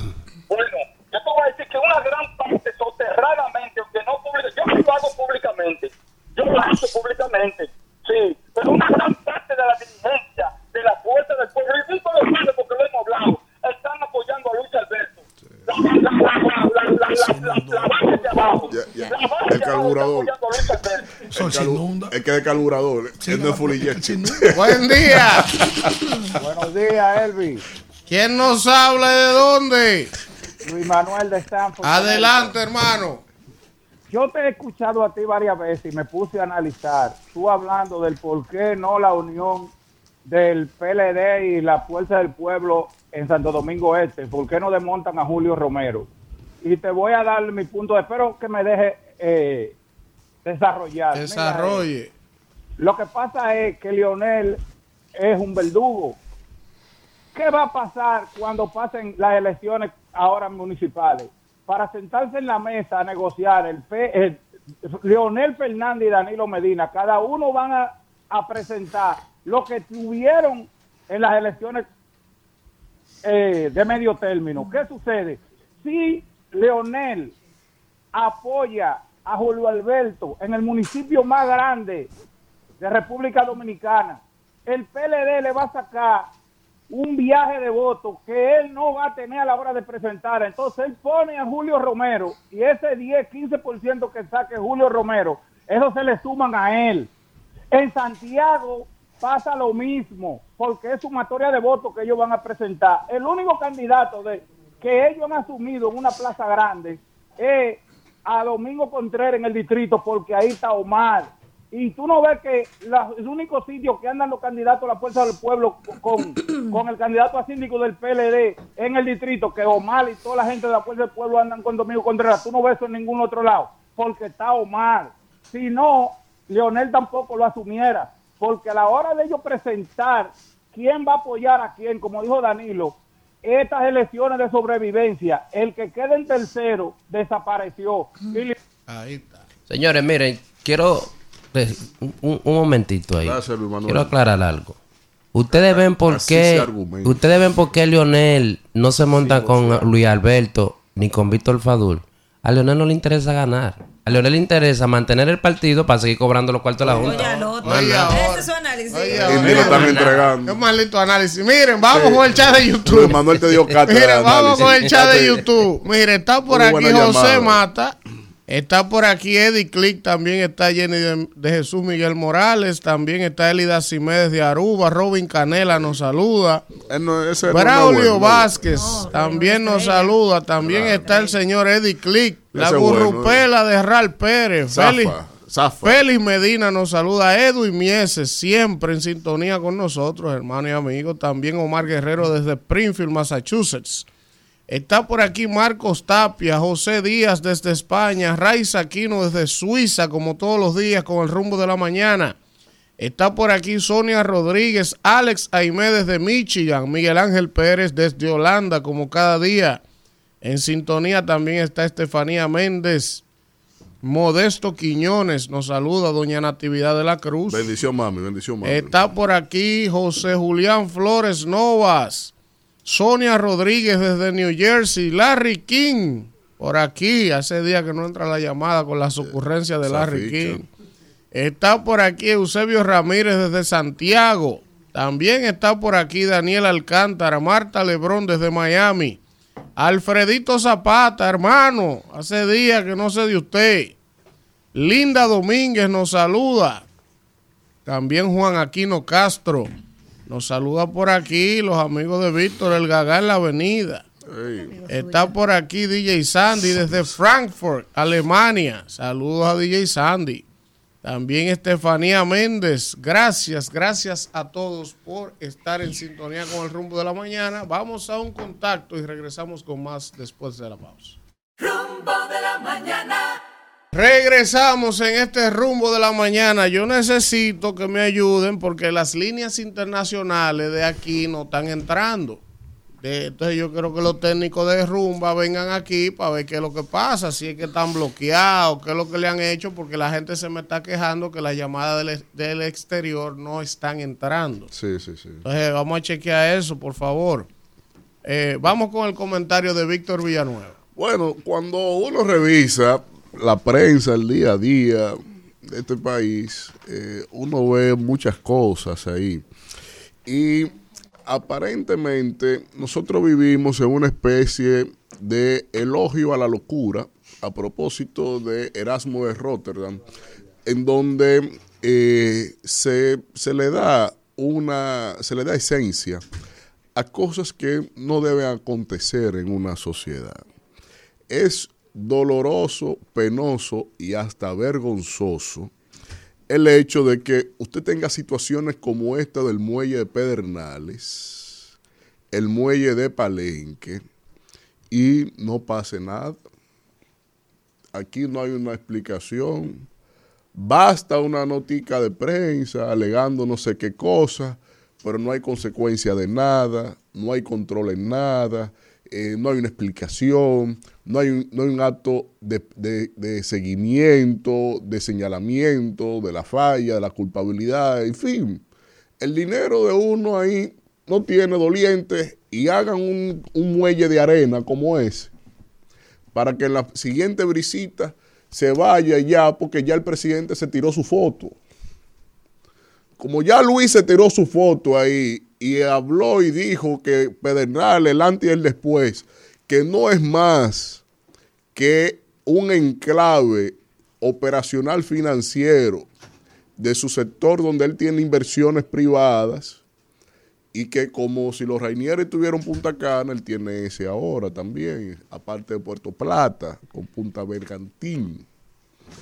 Y cuando tú ves ese tipo de cosas, tú dices, bueno, ¿dónde está la consecuencia para una sociedad desde el punto de vista de la ingeniería, el debate de la ingeniería, qué pasó con ese muelle? Del punto de vista de la responsabilidad penal, quién construyó eso, cuánto cobró, cómo fue, cuándo hicieron. Del punto de vista de la planificación, porque eso tuvo hasta unas repercusiones en la, en la línea de cruceros que vino ahí porque la aseguradora no había certificado ese, ese muelle. Y como no lo certificó, le mul- multaron a esa empresa. Eso fue un debate en ese sector, sobre todo en Europa, donde tienen la póliza de seguro de esa línea de cruceros que vino a esa afamada pseudo inauguración de Pedernales, del muelle de Pedernales, de Cabo Rojo. Y ahora eh, anunciaron inclusive un segundo barco que nunca llegó. Nadie lo vio. ¿Y cómo va a venir si ese muelle no está certificado? Y ya, y ya se nota por qué no lo certificaron. Pero lo mismo pasó con, con Palenque, en la brisita que hubo ayer, en estos días, anteayer, ayer. En Palenque otro muelle que también inauguraron y llevaron al presidente a inaugurarlo. Y se fue ayer, ya no hay muelle en Palenque. El mar se metió de que hasta donde ellos pusieron protección para los negocios que están a la orilla de la playa de Palenque. Se, diluyó eso. Pero no es solo con eso. La sinvergüencería de esta administración no solo se limita a muelles, lo permea todo y ya es casi una cuestión identitaria de esta administración de actuar sin vergüenza. Y que todo esto y nada. Vamos a ver. Lo mismo pasó con la carretera Guayubín Las Matas Copey en Montecristi. Recién inaugurada, decenas de kilómetros totalmente destruido con el paso de los vehículos a días de haber sido inaugurada. Repercusión en términos legales, organización, nada. Eso pasó ahí como, una, como nada. Cuando tuve el, el tema de lo que aconteció con el hospital de Villahermosa en la Romana, una burla, una cancha que también inauguraron en la Romana, que eh, alegaron que la inauguraron, que la construyeron, lo que hicieron fue remozarla y la remozaron mal y empezaron a caerse la luz y la cosa y los asientos de las gradas. Un desastre. Cuando tú ves, por ejemplo, lo que aconteció con la laguna de la Churchill, de la avenida Winston Churchill, aquí en el Julieta Morales, frente a mi casa, hubo una inauguración toda esplendorosa por parte de la alcaldesa Carolina Mejía. Y en esa inauguración, lo mejor que ha habido ahí, un ornato precioso, porque es una alcaldía de jardinería. Pero cuando llegó la lluvia de noviembre, eso no sirvió absolutamente para nada. Eso se inundó todo igualito. La diferencia que donde no llegó a subir el agua tanto, se veía la matica que ella puso, que fue lo único efectivo que hubo en esa laguna de ahí. Porque todo es coméstico, todo es de carátula, todo es de bulto, allante y movimiento. Todo. Pero no es solo con eso. Porque inclusive con el factor drenaje, aquí hemos, no es solo languidecido, que en esta administración le hayan dado de lado a las obras de infraestructura públicas que las administraciones anteriores de gobierno habían atendido de cara a lo que tiene que ver con el drenaje de la ciudad. Y no es solo eh, el ornato que hicieron falso en la laguna de la Churchill, sino también que en la actuación de responsabilidad, las lluvias de noviembre nos agarraron con el director del COE en, su boda, en la boda de su hijo. Y la alcaldesa del Distrito Nacional en una fiesta en Punta Cana. Y nadie se lo enrostra. Pero no es solo eso. También la falta de vergüenza de esta gente entra en los casos de corrupción. Porque aquí se tienen su, su corrupto preferido. ¿En qué quedó el tema Bartolomé Pujals? ¿En qué quedó? ¿Dónde está eso? ¿Cuál, cuál, ¿Dónde está la repercusión? Ninguna. Porque eso implica a gente del despacho del presidente de la, del presidente de la República. ¿Le van a dar seguimiento? No, jamás. Eso, eso se, se tapó, se solapó. Un tema mata al otro, como dijo mi compañero aquí. Bonilla, imagínense ustedes, ese flamante ministro de todo y nada a la vez. No, no, no hay repercusión de eso. Pero donde yo vi que se puso la tapa al pomo, permíteme ahí, Claudio, un segundito, es cuando veo al consultor jurídico del Poder Ejecutivo echándose la culpa de las faltas de la ley 124 sobre el Departamento de Nacional de Investigación. Ahí fue que yo dije, esto llegó hasta aquí. Porque él dice que primero que es una iniciativa del presidente, del presidente, que va a modernizar y que es un interés del presidente, un interés del presidente. Miren, es la primera vez que un civil está en el DNI y es un civil colocado a sugerencia de los Estados Unidos. Y esa ley tiene un interés de los Estados Unidos complementando el contexto del acceso a la información más allá de la ley de lavado de activos que tiene información bancaria y ahora quieren tener información de todo sin tener que pasar por ningún estamento de control en cuanto a, los datos que no son derechos fundamentales de nosotros. No hay que irse a la a, no hay que hacerse pintarse cosas en el cielo para eso. Esa es la realidad. Entonces ahora el flamante consultor jurídico se echa la culpa a él pero se la echa, pero no dimensiona la culpa, no, no, dimensiona la vergüenza. Y eso hubiese implicado que renunciara. Porque si usted redactó eso, si usted sometió eso y puso al presidente a firmar eso, usted debe renunciar, porque entonces lo que se alega de trujillista esa ley, usted es el redactor. Usted debe salir de ahí, de su posición. Pero no le vamos a pedir eso a un gobierno que ha sido tan entreguista en temas de los intereses de los Estados Unidos, que sería también hasta injusto, señor consultor, colocarlo usted en el escenario que tenga que renunciar cuando la cabeza del gobierno es el principal entreguista que se tiene. Por eso, como gobierno pocos ricos, y también hasta con el tema de la nacionalidad, donde no ha habido mayores traidores en ese tema que en esta administración, en toda nuestra historia, yo creo que está claro, está clarísimo, que en, la, en elogio a la locura de Erasmo de Rotterdam, aquí tendremos entonces el elogio a la sinvergüencería de la administración del PRM. Bueno, bueno, bueno, regresamos en este rumbo de la mañana y ya está con nosotros nuestro invitado del día de hoy, el arquitecto Andrés Navarro, bueno. quien es el jefe de campaña, ¿verdad? El candidato presidencial del PLD Abel Martínez, pero también es miembro del comité político mm. y es un hombre ya de bastante experiencia en estas lides políticas, un profesional consumado y una persona que servidor, goza un servidor, de, un servidor que goza de, de, del aprecio de mucha gente y de distintos sectores en la población dominicana. Gracias Andrés por estar con nosotros. Un placer Elvis estar aquí en Rumbo de la Mañana y bueno, eh, mi saludo a todo el elenco. Andrés, estamos apenas a 10, 11 días de las elecciones municipales y evidentemente, Andrés, como suele ocurrir en estos asuntos políticos de campaña, donde la tensión se incrementa, los nervios se incrementan, todo se incrementa, usted ve un político del gobierno, del partido de gobierno, y le dice, no, vamos a ganar el 70% de la alcaldía, vamos a ganar toda.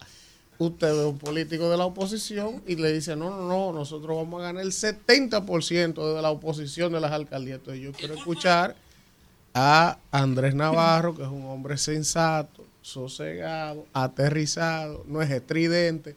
¿Qué es lo que va a pasar, Andrés, el 18 de febrero? Vamos a ver.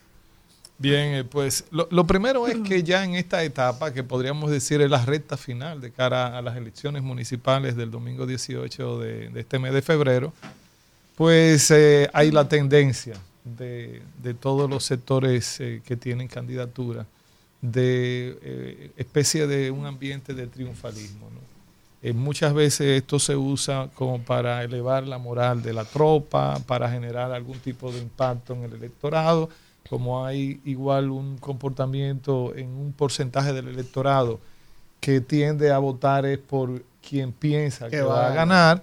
Entonces todo esto se crea en el marco del marketing político, de la comunicación política.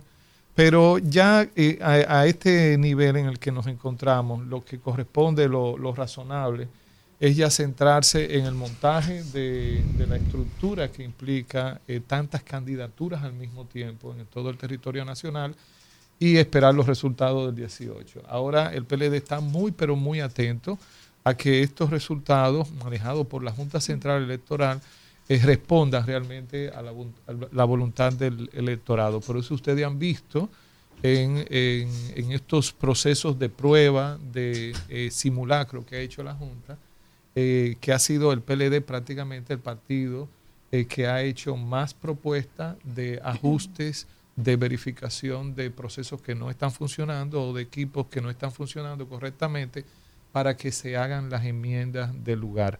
Porque les digo a, todos ustedes, eh, aquellos que nos siguen en este programa, el, el 18, domingo 18 de febrero de este, de este mes, o sea, dentro de 10 días, se va a dar la real encuesta del posicionamiento de los partidos políticos. políticos. Una encuesta que no va a tener muestreo, que no va a tener sesgo de, de- de muestras, que es universal sobre la base de todos los concurrentes. Y desde ese momento, entonces se verá el, el plano real, el tablero real de cara a las elecciones del, de mayo, en las elecciones presidenciales y congresuales. Así que nosotros estamos muy centrados en esto, eh, Elvis. Ya el que estar diciendo de que eh, mi candidato tiene 20 puntos por encima del otro en, en- en tal demarcación y en otra demarcación también tienen 20 Sí, puntos, sí. ya eso eh, ca- cae en, un poquito en el folclore eh, de la política, pero no en el trabajo científico que nos ocupa ahora para el éxito de nuestra candidatura. Andrés, eh, un placer que nos acompañe aquí en el rumbo de la mañana. Abel Martínez, hace como que un tiempo importante que yo no lo siento como estaba eh, anteriormente, no sé. Y ahorita hablábamos de que el, el PLD como que no sabe hacer oposición, como que el gobierno se la está pichando huevita y como que uno no siente que el PLD y la Fuerza del Pueblo está eh, haciendo la oposición que debería, quizás porque se acomodó a hacer oficialismo durante muchos años.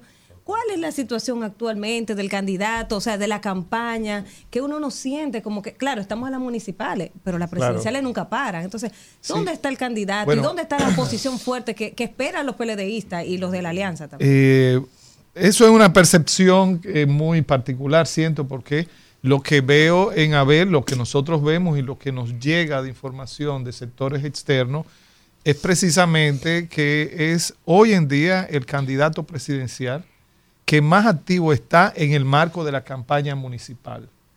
O sea, tú puedes ver al, al oficialismo, bueno, pero tienen actividades institucionales. Pero en el resto no hay ningún candidato presidencial que vaya apoyando candidatura local por candidatura local. Nosotros hacemos con Abel Martínez alrededor de entre 15 y 19 actividades todos los días de carácter territorial. Y esto se va, claro, con, como productos de comunicación a las redes sociales y se generan eh, eh, notas de prensa en los medios más tradicionales de, de comunicación. ¿Por qué? Porque ahora la prioridad para Abel Martínez como candidato presidencial es impulsar, agregar valor a las candidaturas locales. Y no solamente, déjeme decirle, en las grandes demarcaciones, como eh, las plazas del Distrito Nacional, Santiago, Santo Domingo Este, sino hasta en los distritos municipales. Y ha sido una experiencia maravillosa para todos nosotros el lograr ir de la mano con cada compañero o compañera que es candidato, por ejemplo, a director del distrito eh, municipal. A ver, se reúne con ellos en su comunidad, con los candidatos a vocales y con los líderes comunitarios que apoyan a esta, esas propuestas. Ah, Pero además esto genera especie de una sinergia, porque ese candidato presidencial que va al territorio a apoyar, a, a- a convivir con los candidatos locales, también se va nutriendo de la realidad de esa, esa demarcación. Por ejemplo, estar en nosotros en, en Río San Juan, en Cabrera o en El Factor, eh, no es solamente hablar de temas electorales, también ellos plantean cuáles son las propuestas que le están haciendo a su comunidad, a su municipio, como candidatos, para que Abel como potencial presidente ya vaya generando una agenda local de apoyo a esas comunidades. Así es que muy por el contrario, es eh, desde nuestro punto de vista el candidato que más activo está ahora en esta campaña municipal, con el debido manejo del marco que establece la Junta Central Electoral para esta etapa de la, de la campaña. Víctor. No, Andrés, siempre un privilegio, un placer tenerle aquí. Yo tengo dos preguntas esenciales para matizar aquí, pero eh, lo que pregunta mi compañera es que hay una percepción. Yo creo que hay muchos voceros y dirigentes, tanto del PLD hasta de la Fuerza del Pueblo, mi partido, que se sienten como suyúdice de la opinión pública. ¿Dónde están las personas icónicas del PLD trabajando o por Abel o por los candidatos municipales? Yo, o sea, aquí estamos diariamente, cinco días a la semana. Yo, o sea, no sé si, no se ve, no, ni, te, ni te responden para que vengan, planteen, que la, la opinión eh, sea equi- equilibrada. No aparecen. ¿Qué es lo que pasa ahí con esos dirigentes? Y por otro lado, eh, en tu condición de canciller, de canciller de la República, esta situación de Haití eh, vuelve y sorprende a la República Dominicana. Ayer yo señalaba un análisis. No he visto movimiento diplomático del Estado, no he visto un orden del Estado de cara a esa realidad y una eventualidad de estallido social, golpe de Estado o eh, un muchedumbre que, se, ava- se avalancha hacia acá. Tu, parecer con respecto a la situación haitiana. Bueno, Víctor, me pones dos dos- Dos ángulos ahí. dos perfiles bien disímiles. Pero bueno, en el, en, el, en el primer caso de eh, las figuras icónicas, como la mencionas del, del PLD, eh, veamos, eh, pon- pon- ponemos el caso de Margarita Cedeño. Margarita Cedeño está recorriendo, recorriendo todo el territorio nacional. muy activa. Sí, muy activa, eh, dando apoyo a las candidaturas locales nuestras. Hace poco estuvo en, en San José de Ocoa, pero ha estado recorriendo toda la región eh, este. Y esto, pero lo hace también Domínguez Brito, eh, Jaime David Fernández Mirabal, que es, con su larga trayectoria de, de éxito de servicio público está también increíblemente activo en todo el territorio. El presidente Danilo Medina, que Ah, ustedes marcado. ven que a pesar de, de la situación de salud por la que pasó, está recuperado, está muy activo, yendo de la mano también con eh, las comunidades, las candidaturas locales. Y hay otras figuras que están ejerciendo una labor de- de menos eh, perfil público, pero de eh, una importancia trascendental para el proceso que lleva el PLD ahora, como es el caso de, de- de Danilo Díaz, que está muy centrado en los temas electorales. Hay otras figuras como José Dantes, que tienen ah, un alto perfil de, de exposición por las funciones que él ejerce, y ni hablar de Charlie Mariotti, que es nuestro secretario general, que también está recorriendo el país. O sea que en lo que estamos haciendo en el PLD es especie de una división social del trabajo político, en, la- en el cual hay algunas funciones que tienen menos eh, perfil. En el caso, por ejemplo, mío, yo, yo no voy mucho a los medios de comunicación. Eh, Cario, que, que- que si Elvis me llama, yo tengo que obligatoriamente estar aquí con ustedes, pero eh, por, la- ¿por qué? Por la intensa labor que me ocupa como coordinador nacional de campaña, tengo que estar muy metido en temas estructurales del proceso que llevamos, eh, de, de forma que hay una distribución equitativa. Posiblemente lo que eh, genera una, esa, esa percepción es que hay figuras novedosas, en este caso, que no son las tradicionales, que son las que están más eh, con mayor perfil eh, de comunicación. ¿no? Y el, el- el siguiente aspecto que me plantea sobre Haití, hay, hay que reconocer, eh, eh, amigos, que el abordaje del problema eh, de la relación con Haití es uno, digamos, de las aristas más complejas que tienen las políticas públicas de República Dominicana. No hay una fórmula que uno pueda decir, el gobierno tiene que hacer esto, esto y esto y esto, porque tú encontrar una fórmula es si tuviera una contraparte en Haití con cierto nivel de estabilidad de Estado. Pero hay que reconocer que el Estado se diluyó, eh, colapsó en Haití hace ya eh, muchos años, ha sido un proceso muy largo y el- la- los interlocutores cada vez con mayor debilidad institucional, mayor eh, inestabilidad, pónganse el caso de ahora. El periodo del presidente Moïse asesinado de una, de una forma, digamos, novelesca, sí, sí, sí, sí. concluyó ayer, día 7 de febrero. Quiere decir que el, el- gobernante Henry que estuvo, que estaba ahí de facto, eh, debió concluir ayer. Entonces ah, se ha escalado la crisis que ya venía arrastrándose. Y, y por esa razón, ahora el gobierno dominicano, yo insisto, tiene que basarse es en inteligencia diplomática. O sea, una diplomacia de muy baja intensidad, que permita eh, mayor asertividad en las decisiones que va a tomar nuestro gobierno.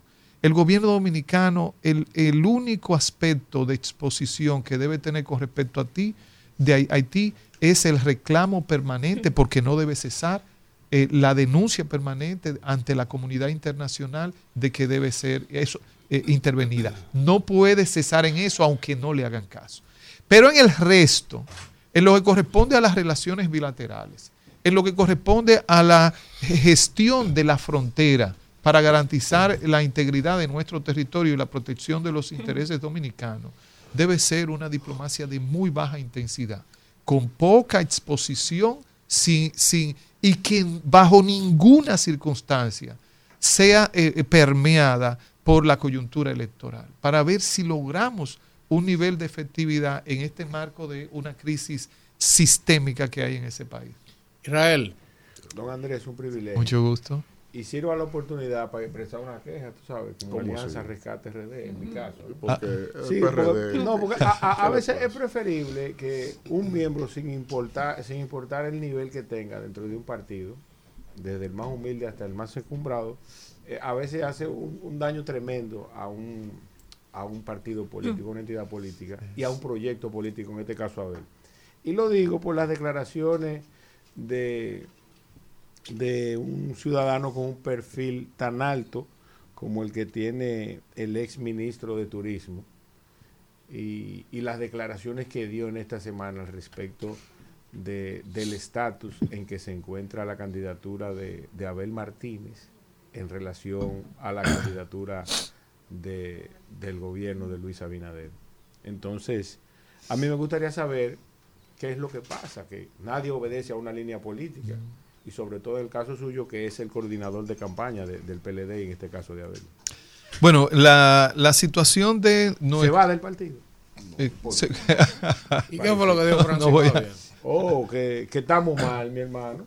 Que está- el, el PRM está arriba y está ganado, como la vaca. Eh, así Ya, mismo, ya, literalmente. sí. Esas son esas Dijo. Francisco Javier. Francisco Javier. Bueno, Eh, antes, de, antes de referirme a lo que ustedes le, le A- señalan se eh, al compañero Francisco Javier, sí les digo lo siguiente. Se montó un relato con cierto nivel de efectividad del posicionamiento del PRM versus el posicionamiento del PLD. Lo más extraño es que cómo puede ser que para el PRM el frente de ataque sea el PLD si lo considera que está en una tercera posición. Eso no se ha visto nunca en la historia de, de la comunicación política. O sea, si tú te sientes en primer lugar y tienes un adversario que tú entiendes que está en un tercer lugar, bajo ninguna circunstancia es lógico que sea tu frente de ataque permanente, de acoso, de todo lo que se pueda inventar en, en una lucha política.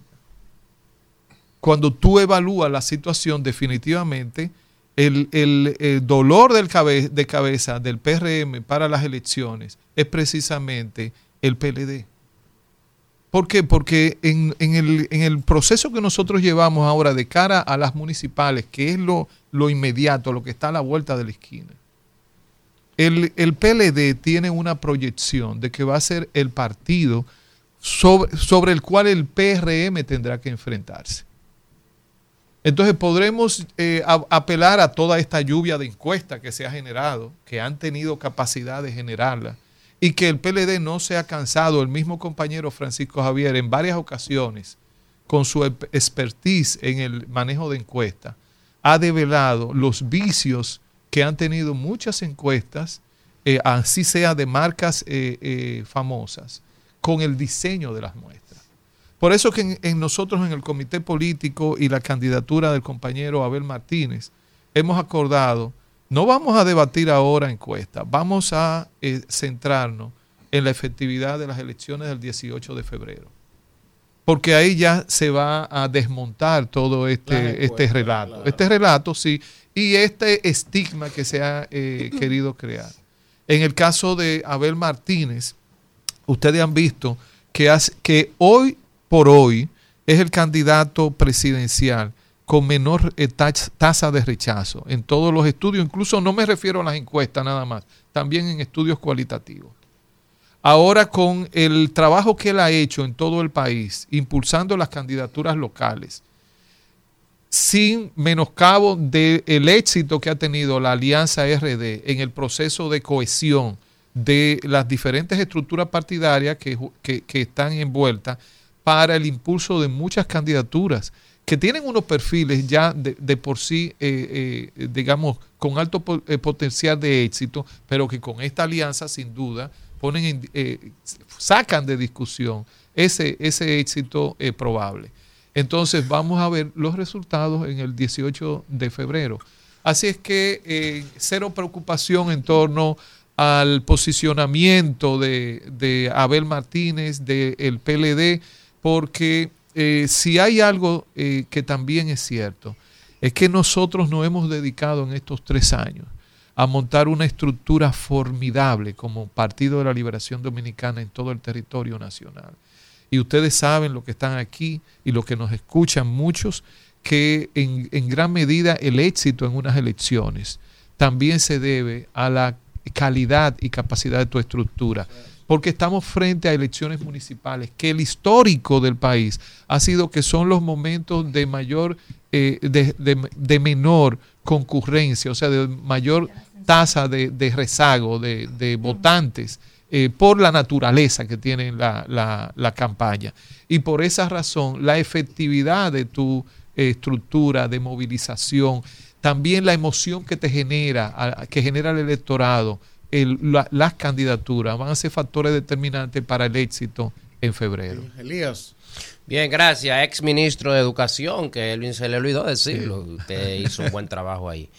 Eh, como dice Israel, la alianza yo la veo separada, o sea, No, no, no, yo no eh, oh, yo, Yo yo veo una alianza que ha sido alianza. Is- Israel no ha dicho Eh, eso. Pero la gente, yo lo que tú dijiste. Eso fue lo que Ah, usted dijo. Salió también con otra vaina. Allá en España acabó con el dirigente político del PLD que está, que, y, y el PLD se- a los dos minutos se sentó ahí. Yo le dije lo que no ha hecho Kimberly y lo que no ha hecho, eh, hecho. eh, eh, perdón, no, desde tu punto de La vista. pregunta. Discúlpeme, discúlpeme. La no, pregunta. per- no, espérese, no, un Discúlpeme, orden. sí. Estamos No, no, pero él lo va a dejar, pero quiero aclarar algo.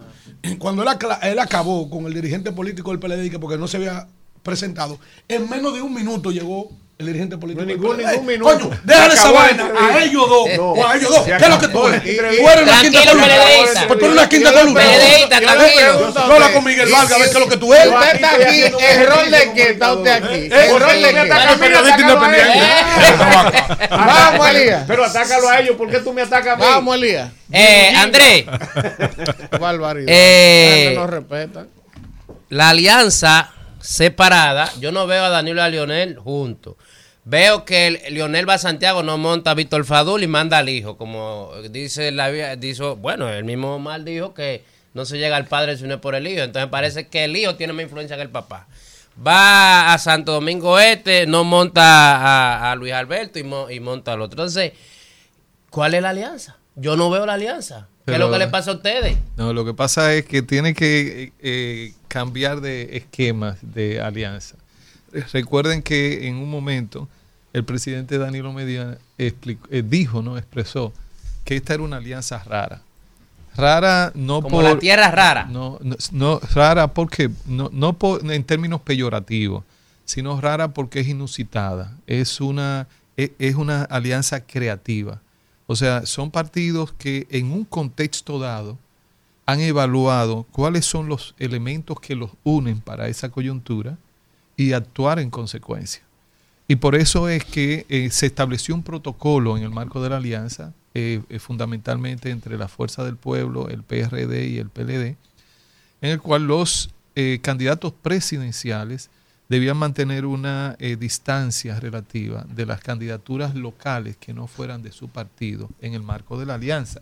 Por eso, eh, de repente tú, has- tú has visto esta, este nivel de distanciamiento, pero Ah, no, o sea, eso no es una alianza separada. Sí, sí, porque Eso eso es como el- el- el- eh, No, pero no, eso no, no. Los eso- matrimonios- No, No, no, no, lo que pasa es sentido. sí, lo que pasa es que acuérdense que la alianza se da fundamentalmente a nivel eh, municipal. hay una hay unas senadurías que están comprometidas en la alianza, pero ahora no ocupa la atención del público las posiciones congresuales, porque la campaña realmente inicia después del 18. Entonces, como estamos centrados en lo municipal, en lo local, esto ha generado esa percepción que, que bien expresa, pero nada tiene que ver con la solidez de la alianza y con la Ahora, Andrés. que sea efectiva. matrimonio Eso- eso que usted con camas separadas, de manera uno en un cuarto y otro en otro. La alianza tiene una debilidad en el ámbito Sí. comunicacional. Y eso es, eso es innegable. Porque, por ejemplo, mira lo fácil que le explicó. Es lógico. ¿Por Claro. qué Lionel no va y monta a Víctor o a Luis Alberto? Bueno, porque Abel está corriendo para mayo. Sí, Entonces, exactamente. si Lionel empieza a montar a los candidatos del PLD en su jipete a buscarle votos, por ejemplo, después no va a haber manera de que no diga gente, bueno, Víctor ganó porque Lionel lo apoyó. Entonces después Víctor se va a ver en la situación si gana la Claro. alcaldía de Y, y déjeme decirle, votos. el- el- Una sí. alianza separada, esa alianza no existe. Ya yo lo entendí. Gracias, No, entendí. Vamos, vamos, Alfredo. Él no tiene pregunta. Esto es, esto es un sufrimiento. Él no tiene pregunta. Sí, sí, Coño, pero no solamente el país yo no está sé sufriendo con esta vaina que gobierna. Sí, pero, eh, Si no, mira lo que me han mandado a mí a joderme aquí. A este, esto es un incordio. Él es PLDista. Mira, yo quiero que me lo pongan en el comité central, a él, por favor. Yo soy un periodista independiente. Adelante, Alfredo, con su pregunta, por favor. André, este señor que coordina este espacio, todos Este los señor. días viene a atormentarme. Todos los días con unos jodidos números. Porque digo la verdad, qué vaina. Tu verdad. André, en Santo Domingo Este, donde el PLD tiene altas posibilidades Está compitiendo. de alzarse con la alcaldía, con Luis Alberto, con Domingo Contreras, que para la- los profesionales de la comunicación independiente de este país catalogan a Carolina de que como una persona invencible y que los monstruos del PRM, del Distrito Nacional, eh, no van a ser, no van a hacer posible que el PLD y la fuerza y, y- y la fuerza del pueblo rescate RD se alcen con esa candidatura. Y Santo Domingo Oeste también. Y Santo Domingo Norte. El Gran Santo Domingo y el Distrito Sí. Nacional. Dígale al país, en términos políticos, cuál es la realidad del distrito. Carlos Guzmán, allá en Santo Domingo Norte, eh, son aquí Aquilino Serrata en Santo Domingo Oeste, Domingo Contreras en el Distrito Nacional y Luis Alberto en Santo Domingo Este. Andrés, usted es un hombre sensato. Pero tú no has condicionado. Elvis. No, no caigan Aquí tú el estás viendo el nivel de cretinismo suyo. el nivel, el nivel, tuyo. el nivel de cretinismo. De quien de cretinismo. Mira, de- Miguel Medina te está de llamando. quien coordina. Miguel este espacio. Yo me siento secuestrado y perseguido. Andrés, su Vamos, respuesta, Vamos. Andrés. Maldita sea. oye, Bueno, veamos el caso de Domingo Contreras. Domingo Contreras, eh, hoy por hoy, es el, candidato favorito en el Distrito Nacional. No solamente por el perfil que él tiene, que es el, perfil eh, más elevado en términos de conocimiento, de manejo, de experiencia en la gestión de la ciudad, y por la cantidad de dificultades que hoy exhibe la ciudad de Santo Domingo. Recuerden que aquí pesa mucho el voto cualificado. Sin duda que hay mucha masa de voto eh, eh, a granel, pero hay un voto calificado que eh, siempre ha determinado, ha pesado en la decisión del Distrito Nacional. Domingo Contreras ha exhibido la mayor capacidad de visión y de propuestas muy concretas. Ustedes lo han visto en diferentes escenarios, incluso en la propuesta que hizo formal al bloque de regidores del Distrito Nacional del PLD y de, y de las fuerzas aliadas en el marco de un, un planteamiento de cómo ir resolviendo paulatinamente el problema del drenaje. Eh, to- todos los detalles que ha estado dando para convertir a la ciudad de Santo Domingo Sí, en una ciudad pero el sostenible. voto, la gente, a votar por él. No, partiendo, Carolina. Claro, porque no quiero hacer un acto de magia. O sea, tengo que so- de, eh, argumentar. ¿Por qué te digo que Domingo Contreras hoy, hoy en día ya se ha convertido en la figura a vencer en el Distrito Nacional? Que hace varios meses atrás todavía Carolina era la favorita, sí, pero esta consolidación, primero de la figura de Domingo, con el- el- el- la exposición que ha venido haciendo, y segundo, de la alianza, que como ustedes han vi- visto, ha sido muy activa aquí, tanto en el nivel senatorial como en el nivel eh, de, la, de la alcaldía, y más con eh, la incorporación de Janet Camilo a este equipo que está exhibiendo la propuesta más cor- corpulenta en términos de equipo. Así que a nosotros no nos cabe la mayor, la menor duda. Santo Domingo Este. Santo Domingo Luis Este. Alberto. Luis Alberto, que esta es su segunda eh, eh, como, eh, etapa de, de correr hacia la candidatura de la alcaldía, ha, ha generado lo que se llama en, en términos electorales una ola de favorabilidad. O sea, ya las, movilizaciones de Luis Alberto eh, escapan a la escala municipal. Cuando ustedes ven eh, la expresión de la gente, no solamente de los PLDistas, eh, de la gente común, la manera en que se expresa en las calles cuando Luis Alberto está recorriendo los barrios, parece una escala nacional. Así es que, el, y fíjense que en, en la, en la lucha electoral, usted no, da, no solamente mide las fuerzas y las condiciones de su candidatura, sino también las condiciones de los candidatos que le adversan. Y el panorama que hay en, el, en las candidaturas eh, que adversan a Luis Alberto no es eh, eh, eh, halagüeño, ese ambiente que hay. Por eso es que para nosotros esa es otra de las candidaturas que están seguras para eh, febrero. Eh, san- también tenemos que reconocer que la candidatura de Carlos Guzmán en Santo Domingo Norte, que es eh, de la eh, Fuerza del Pueblo, pero va aliado con nosotros, también es una candidatura imbatible. Hoy, hoy por hoy. Ahí sí de manera que... ¿eh? Ahí sí. Bueno, Elvis, entonces, como eh, sí, Santiago de los Caballeros, Víctor Fadul, señores, cuando el presidente Abinader sale con que su candidato tiene 20 puntos sobre Víctor Fadul, y después sale también con el relajo de que el candidato del PRM tiene 20 puntos sobre Luis Alberto, ya no estamos dando cuenta de que está en el ámbito de la fábula, del manejo de la comunicación pero no tiene, no- está totalmente distante de la realidad. Eh, Víctor Fadul no solamente eh, tiene una ventaja enorme que es unos antecedentes de gestión de Abel Martínez en la ciudad que han afianzado enormemente la marca PLD.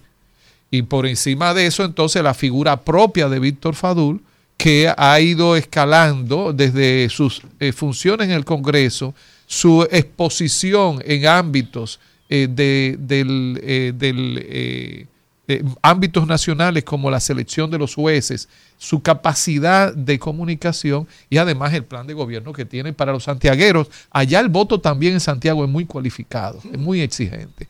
Así es que a nosotros no nos cabe la menor Andrés, en oeste, Eh, en el mío no hay nada que no, buscar. no. 70% tenemos. ¿El, el qué? En oeste. ¿En En oeste. ¿En dónde? Oeste, oeste. Eh, no, no. 70 tenemos. Yo estoy Bueno, ahí. Pero, Andrés. pero Tú vas a dejar ganar. sí, lo que pasa la es última. que lo que es el 20 y el 70, ustedes no lo sueltan esos dos números. Yo, yo por respeto a usted Y el y- y, 24 su le criterio, yo por respeto a usted y su criterio, ejemplo, usted sabe dónde yo sé que ustedes ganan sin problema, en San Juan de la Maguana, con Lenín. Oh, Lenín, Pela. por Dios. Ahí eso es Pero Carlos ese, gana, ese pero es- ese va a ser el próximo No, no, eh, alcalde. No, pero yo estoy dando mi opinión. Perfecto. El 18 está ahí. Ahora yo voy a lo que usted va a decir el 19. vamos hasta aquí el 19 Vamos. Kimberly, con su pregunta. ¿Hay confianza en las autoridades de la Junta, en el PLD? Eh, Kimberly, la, la confianza se construye todos los días. O sea que la Junta está clara que para el PLD cada día comienza desde cero la construcción de la confianza. Y, eh, le hemos expresado en múltiples ocasiones. Es más, es más, la Junta tiene que reconocer, la Junta Central Electoral y su presidente, que si hay un partido que ha tenido una actitud propositiva, permanente, sistemática, para que ellos hagan un buen trabajo, es el PLD. Porque nuestros eh, técnicos, nuestros delegados políticos, no salen de la Junta, no se pierden ninguna convocatoria, ningún espacio, se viven comunicando con ellos permanentemente. ¿Para qué? Para que hagan un buen trabajo, porque el PLD lo que está apostando al fortalecimiento de la democracia, al éxito de nuestros candidatos, sin duda, pero al fortalecimiento de, de- la democracia. El PLD no quiere que ninguno de sus candidatos gane con un voto que no es de él pero tampoco va a aceptar bajo ninguna circunstancia que a un candidato nuestro se le eh, quite un voto, se le conculque el derecho de ser exitoso eh, por un mal manejo, eh, con, motivado o no motivado. Entonces, por esa razón, se, se lo hemos dicho, queremos confiar en la Junta Central Electoral, que no haya titubeo, que no haya ninguna declaración, ningún manejo, ninguna acción, ninguna decisión que pueda eh, poner en riesgo la calidad del proceso electoral.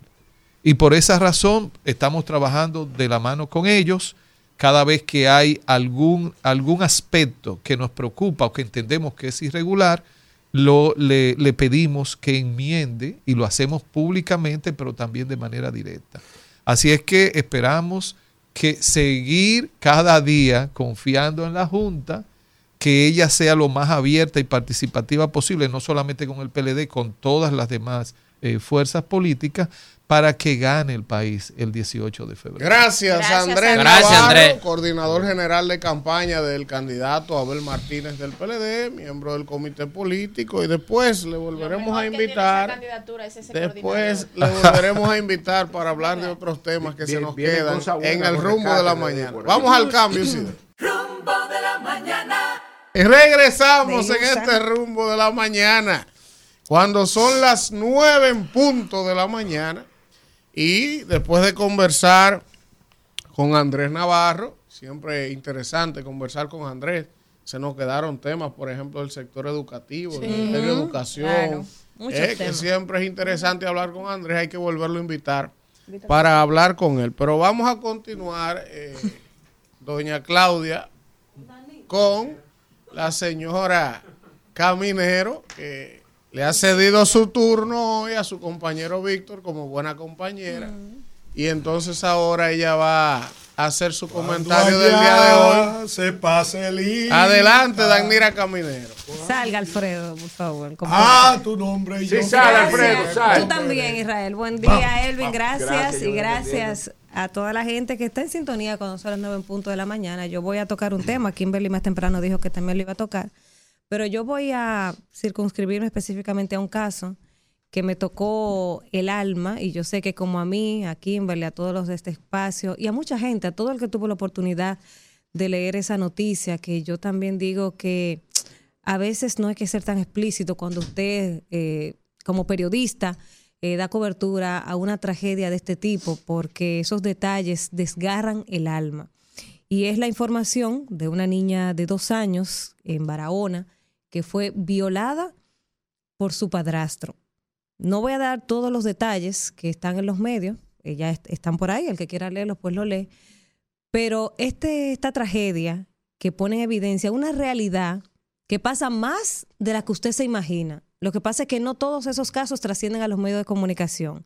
No todos esos casos terminan en muerte, como el caso de esta niña. Pero sobre todo, y las estadísticas están ahí, en el sur se ven muchos de estos casos. En el sur vemos, eh, cuando uno se pone a ver eh, todo el territorio nacional de los casos de violaciones, de los casos de, embarazos en adolescentes, de los casos de matrimonio infantil, en el sur, que es la zona más deprimida de la República Dominicana, es que pasan mayormente estos casos. Y las estadísticas están ahí, porque la semana pasada yo hablaba de eso, de, la- de los datos que daba eh, la Oficina Nacional de Estadística sobre el embarazo en adolescentes, que las cifras bajaron un poco, eso es bueno, pero se- debemos seguir trabajando. Entonces, este caso de esta niña trae de nuevo eh, a la mesa nacional, al debate nacional, el tema del Código Penal, pero también trae a la mesa eh, una, un proyecto de ley que en el año 2023, el año pasado, el, senador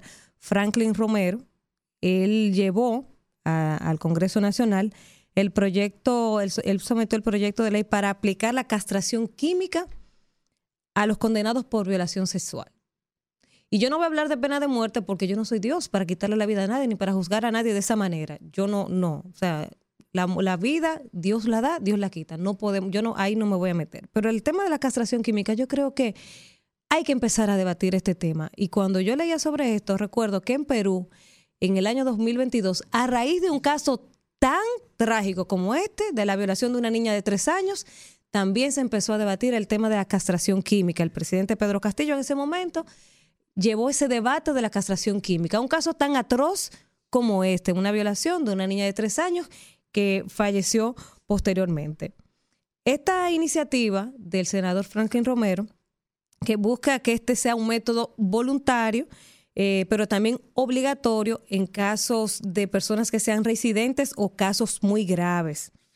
Este, este proyecto de ley busca modificar varios artículos del Código Penal para aplicar la castración química a los condenados por violación sexual a menores de edad, a personas en estado de inconsciencia, incesto y muerte por agresión sexual.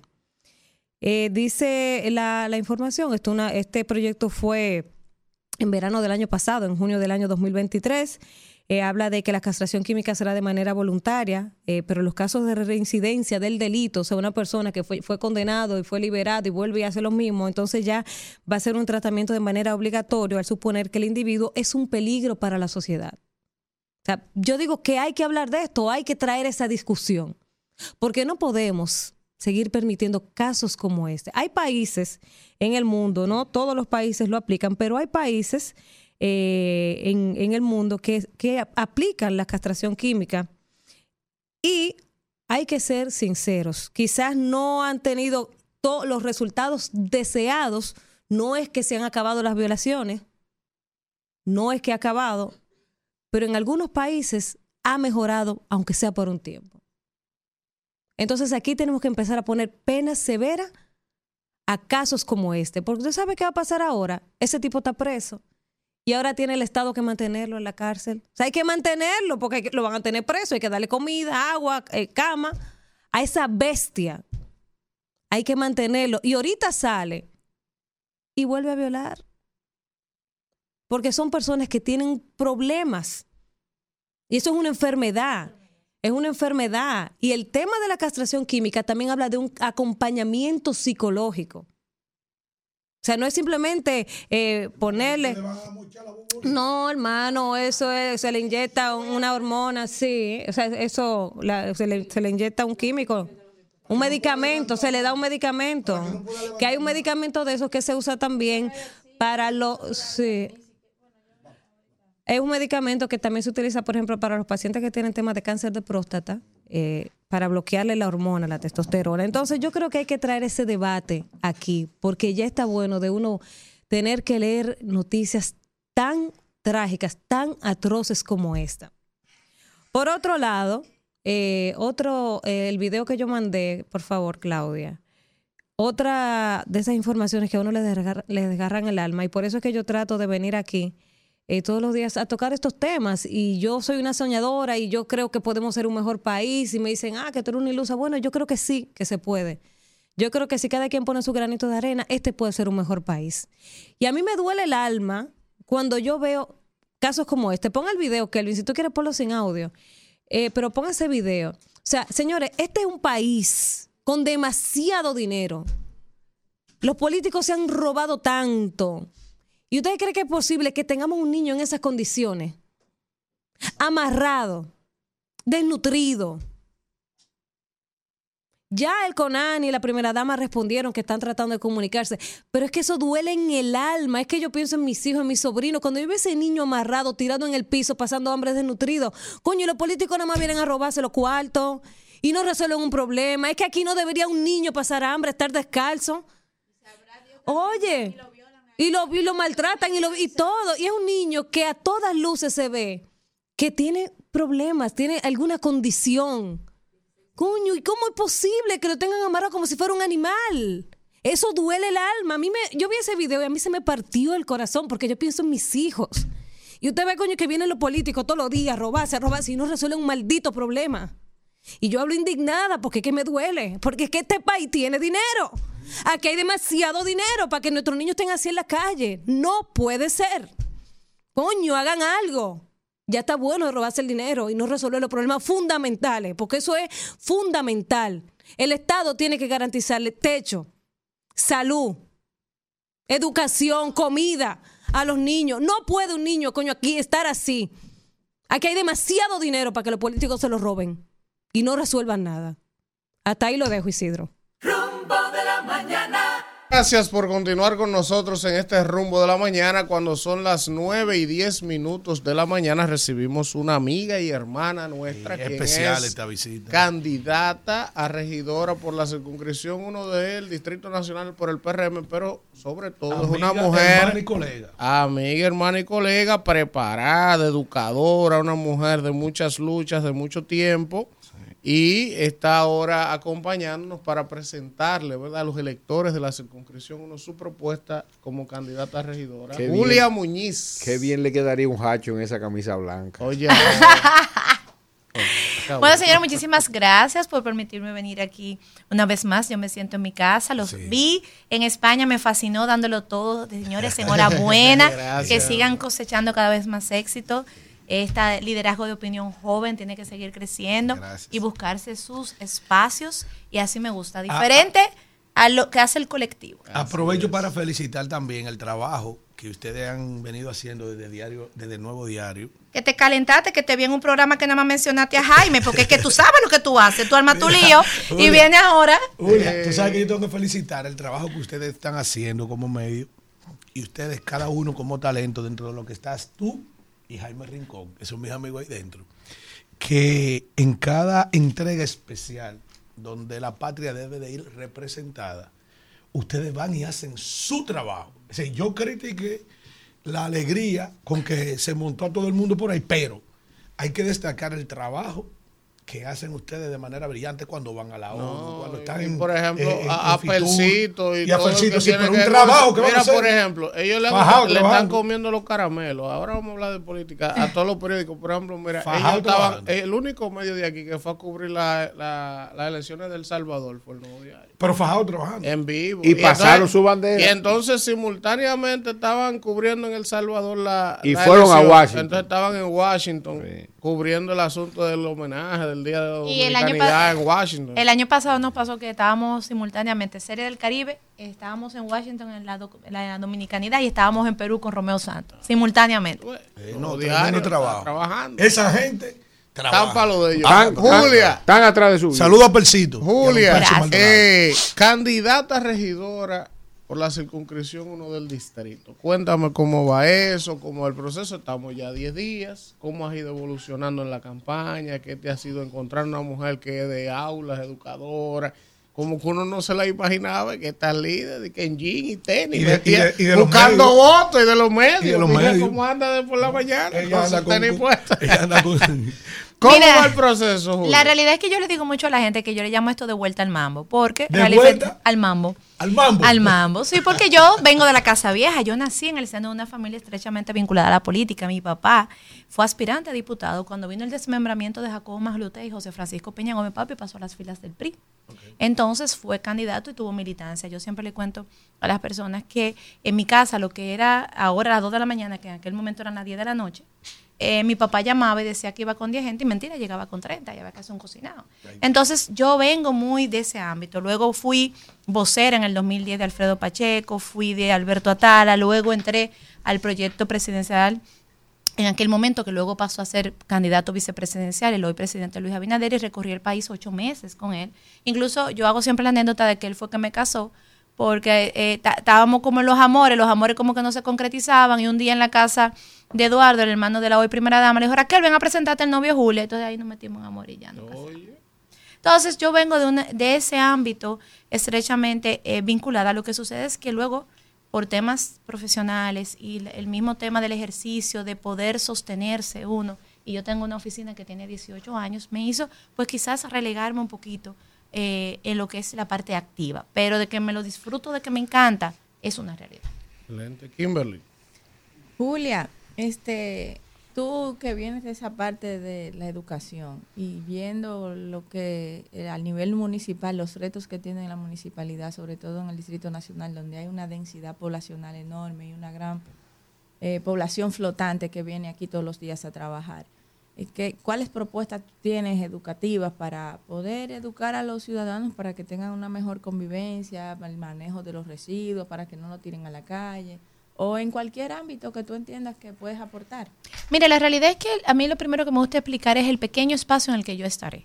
Porque es importante eh, explicar a la ciudadanía que el regidor va a un órgano colegiado Sí. que eh, lo que se encarga es de fiscalizar y eh, las ejecuciones que establece el alcalde o alcaldesa y desarrollar las políticas públicas Sí. que van a favor de la comunidad. Hasta ahí es que llega el alcance efectivamente de un regidor.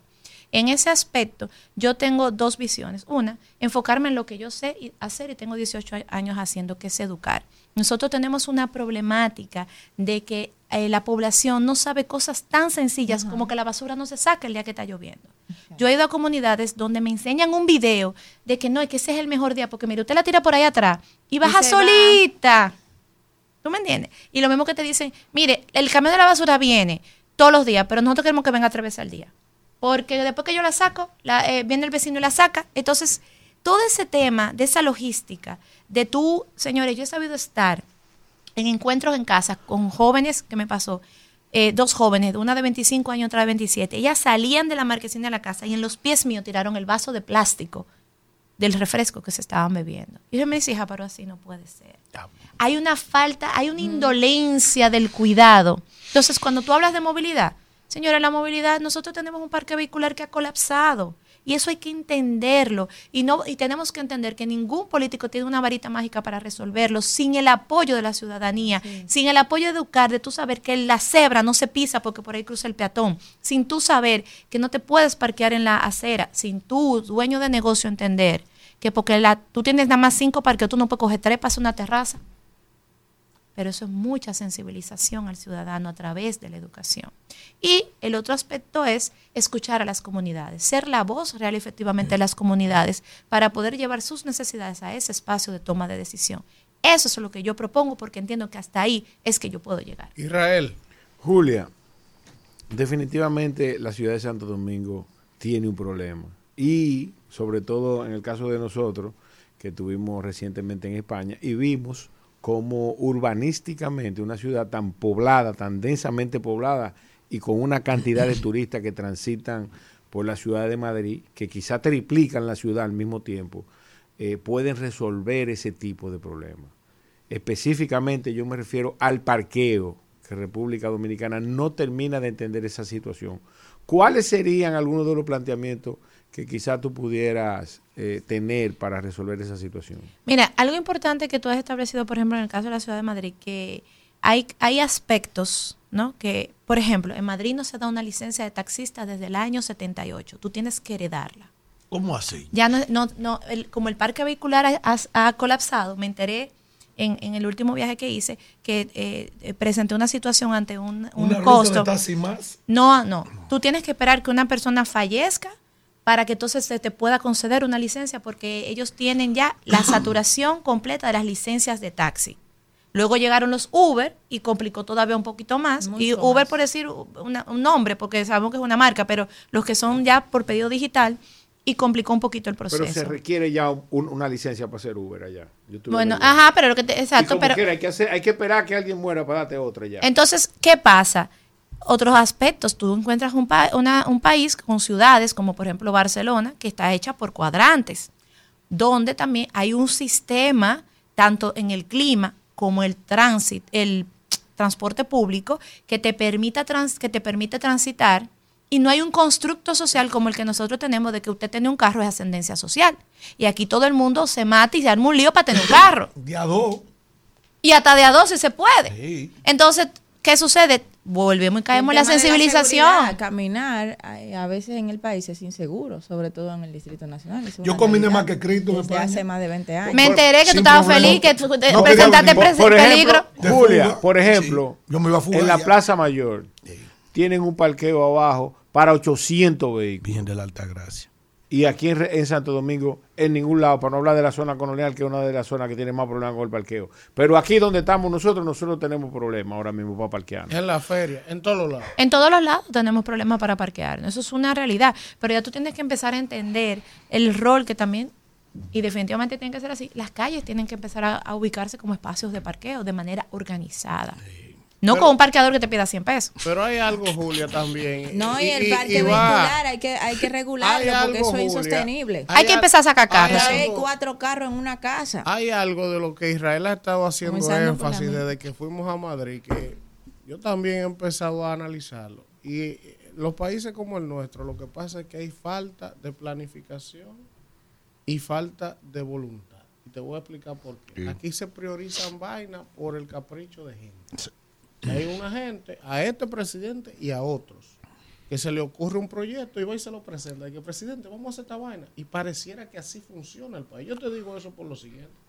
Aquí hay tuneladoras que se trajeron para hacer el metro, con lo que se hicieron los túneles del metro y con lo que se están haciendo los túneles ahora de las extensiones. Están ahí esa máquina, parada, que cuestan millones de dólares. ¿Y por qué esa tuneladora no se agarra y se hace un master plan para hacer un parqueo soterrado debajo de la ciudad de Santo Domingo?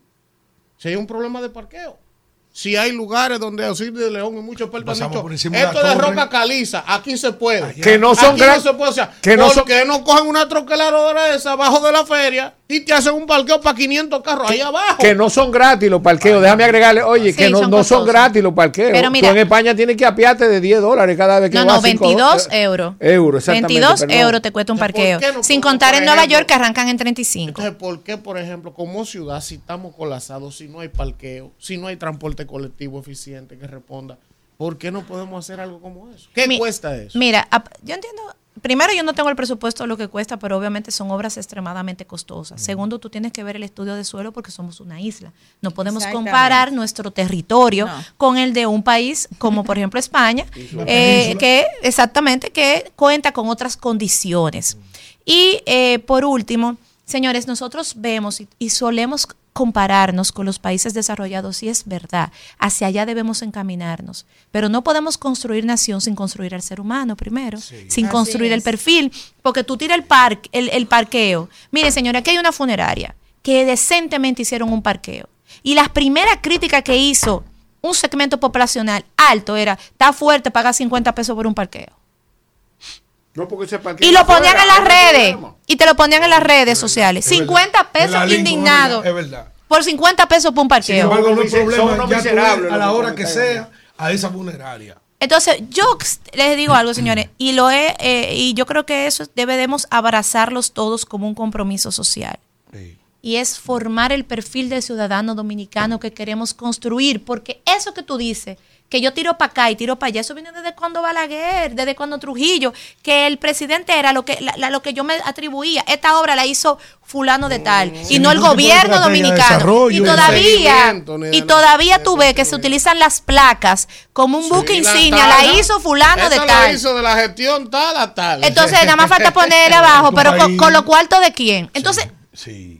Ahí es una punta de lanza cultural. Hay que tra- empezar a romper Una constructos. Atípica, esta es una mujer formada. Sí, sí, sí, pero- Esta mujer es fuera de serie. Julia. No te oye bien, Julia. Me va a maltratar. ¿Cómo Jamás, es que tú te dices nunca. príncipe de Galilea? El príncipe Me Galilea encanta no eso. atreve. Hay que- no, no, que tampoco no se atreve. Es una construcción social mía y un convencimiento de que yo no maltrato a mis invitados ni en mi casa ni donde quiera que yo sea un anfitrión. Maldito, tú no puedes decir que, que, que no se atreve, como que yo me atrevería. Ay, pero habla maravilla de ti, que, Pero- que se lleva súper bien contigo. Yo me tiré una mío, entrevista enterita de él. mío. Ah, politiqueando. Julio Jacín y yo ya somos asesores de ahí. ¿Y qué usted dijo de mí en esa entrevista? Maravillas de todo lo que lo siempre, ayudas. Yo soy de todas las maravillas Mire. de todo lo que lo ayudaste Para que, para que él pudiera te- eh, resolver ese problema, esa injusticia que Y se me estaba mí, cometiendo. me mencionó. Sí, estaba comiendo Sufrí contigo en un contigo. restaurante cuando Kimberly lo llamó. Él estaba desahogándose en ese momento y Kimberly lo llamó y, y por, y obra y gracia del Espíritu Santo dije que tenía los papeles abajo el brazo. Es verdad. Dije que, dije que iba a buscar un pre y dije que ay, ay, dije que Y salió. es verdad, ella cree que es mentira. Oye, yo tenía esos eso, eso balances financieros porque estoy detrás de un préstamo inmobiliario y me llaman ahí mismo. Tú nada más tuve que entregar. Ah, no, aquí está, al. Mira, Vamos con su pregunta. Julia, gracias por tu cariño. Julia, eh, yo he visto. Ponme un spot como tú le pones a Domingo y compañía lo también te estoy observando. Lo voy a hacer. Julia, eh, ya en términos eh, de proselitismo político, tú eres una persona bien formada. Sí, ya me han sazonado. Sí, no, bien formada en términos eh, académicos, pero también político por tu trayectoria. Tú, tú vienes de ambiente político. Ahora, eh, la nominación, la candidatura a regiduría también ahora requiere de un trabajo. ¿Qué estás haciendo día a día en términos políticos reales? Por ejemplo, dime los territorios que te competen a ti de trabajo político y qué haces día a día para ir a convencer a la gente de que tú eres una gran representación en la regiduría, en la alcaldía del Distrito Nacional. Mira, nosotros desarrollamos lo que se llaman los encuentros Julia te escucha y yo voy a las comunidades a escuchar a las personas porque tú tienes que escuchar cuáles son sus necesidades para real efectivamente hacer planteamiento porque desde un escritorio, como decía Elvin, tú puedes generar 20 mil propuestas, 20 mil proyectos y no quiere decir que real efectivamente sean factibles. Entonces, eh, eso es algo que hemos realizado de el Julia te escucha. Luego, tenemos otro tema y es que hay otro segmento que por más que tú trates de tocar la puerta no te lo va a abrir, que es la clase media, la famosa clase media alta, que eh, hemos tratado también de generar en esos espacios una conciencia de que cada vez la ciudad ha crecido más y tenemos menos plantas, tenemos menos áreas verdes, tenemos menos eh, espacios que nos permitan eh, mejorar la calidad del aire y desarrollamos ciudad verde. Eh, nosotros estamos regalando unas plantas que tienen, nosotros le enviamos aquí, yo creo que Sí, ustedes estaban en sí, España. nosotros- no, no, está aquí, la Ah, ok. Eh, con el objetivo de que las personas empiecen a tener más plantas en sus casas y apartamentos para tratar de equilibrar la carencia que tenemos de áreas verdes y espacios por el crecimiento que ha tenido durante décadas la ciudad de Santo Domingo. Y ¿En, hemos- que- en en qué lugar? Es decir, ¿a cuál, cuál es el radio mi cuadrante es de eh, la Kennedy Ajá. hacia eh, el malecón, la George Washington, hasta eh, San Carlos, terminando en Honduras Oeste. Ese es mi, mi cuadrante, 350 mil votantes hay ahí. Ya de los cuales nada más. voto aquí. Yo Vamos a hacer un trueque con otra gente que. Anda la porra. Y ahí en la frontera, voy. Yo voto ahí en la Kennedy Clare. De ahí para allá. Ah. La Kennedy con Gacé ahí, en los bomberos. Ahí. De un pelito para acá. Por un pelito. Chispas. Pelito un voto ahí. No, pero yo entiendo que vamos a ir, como dicen, con el favor de Dios, vamos a ir trabajando y seguir haciendo el esfuerzo. Así es. Y disfrutarse el proceso, señores, porque es lo más Vamos importante. Vamos de vuelta al mambo, disfrutando el proceso y tratando de aportarle a nuestro país. eh, eh, te voy a dar una idea. esa, esa frase. De vuelta al mambo, sí. Y coge el, ma- el disco de Peña Suazo. Ahora es que falta mambo. Ay, pero me va a demandar por perder el ¿Quién retorno. dijo? Ah, pues está bien, ya eso está hablado. tú Le hace una adaptación interpretativa, te llama José Virgilio, hermano de nosotros. Da- De vuelta al mambo. De vuelta al mambo. Bueno, gracias a Julia Muñiz por estar con nosotros en este rumbo de la mañana, desearle éxitos y toda la gente de la circunscripción 1. Miren, yo le he dicho a ustedes. ¿En que- qué lugar de la boleta está que- ella, profesor? ¿En qué sí, número? en la de la- sí, en la- en la uno. Yo estoy en el cuadrante 1, casilla 12. Oigan bien, Hacia 12. voten blanco por domingo dije- y no, marquen no, la cara de, de no. Julia. Claro, Julia es la mía. Eh, claro, voto. claro. La mía es Julia, no importa en el partido así, que ella esté. Candidato así formado, Claro. con criterio, con Julia, calidad. sabes que estoy en el PRD. Hay que votarlo. Hay que Ya votar por el mío y por ti. Dos regidores eh, aquí, Jorge Félix, Jorge Pacheco del PLD y Julia Muñiz No, no, del PRM. Ju- Ojo, Julia la mía, yo no sé el Pacheco. No, pero que, es que la gente puede votar. Es que eso, oye, ellos van a salir. ¿Cuántos regidores son? Son Trece. Son 13. Ellos pueden salir los dos. Yo estoy empujando eso. Vota blanco A por Julia a domingo y, por. Julia en la casilla que salga. ¿Ya? Vamos, en esa circunscripción. Rumbo de la mañana. Regresamos. Sí, Juan Mateo, esa figura del arte y el espectáculo. Hermano mío. Millonario, nuevo rico, coño.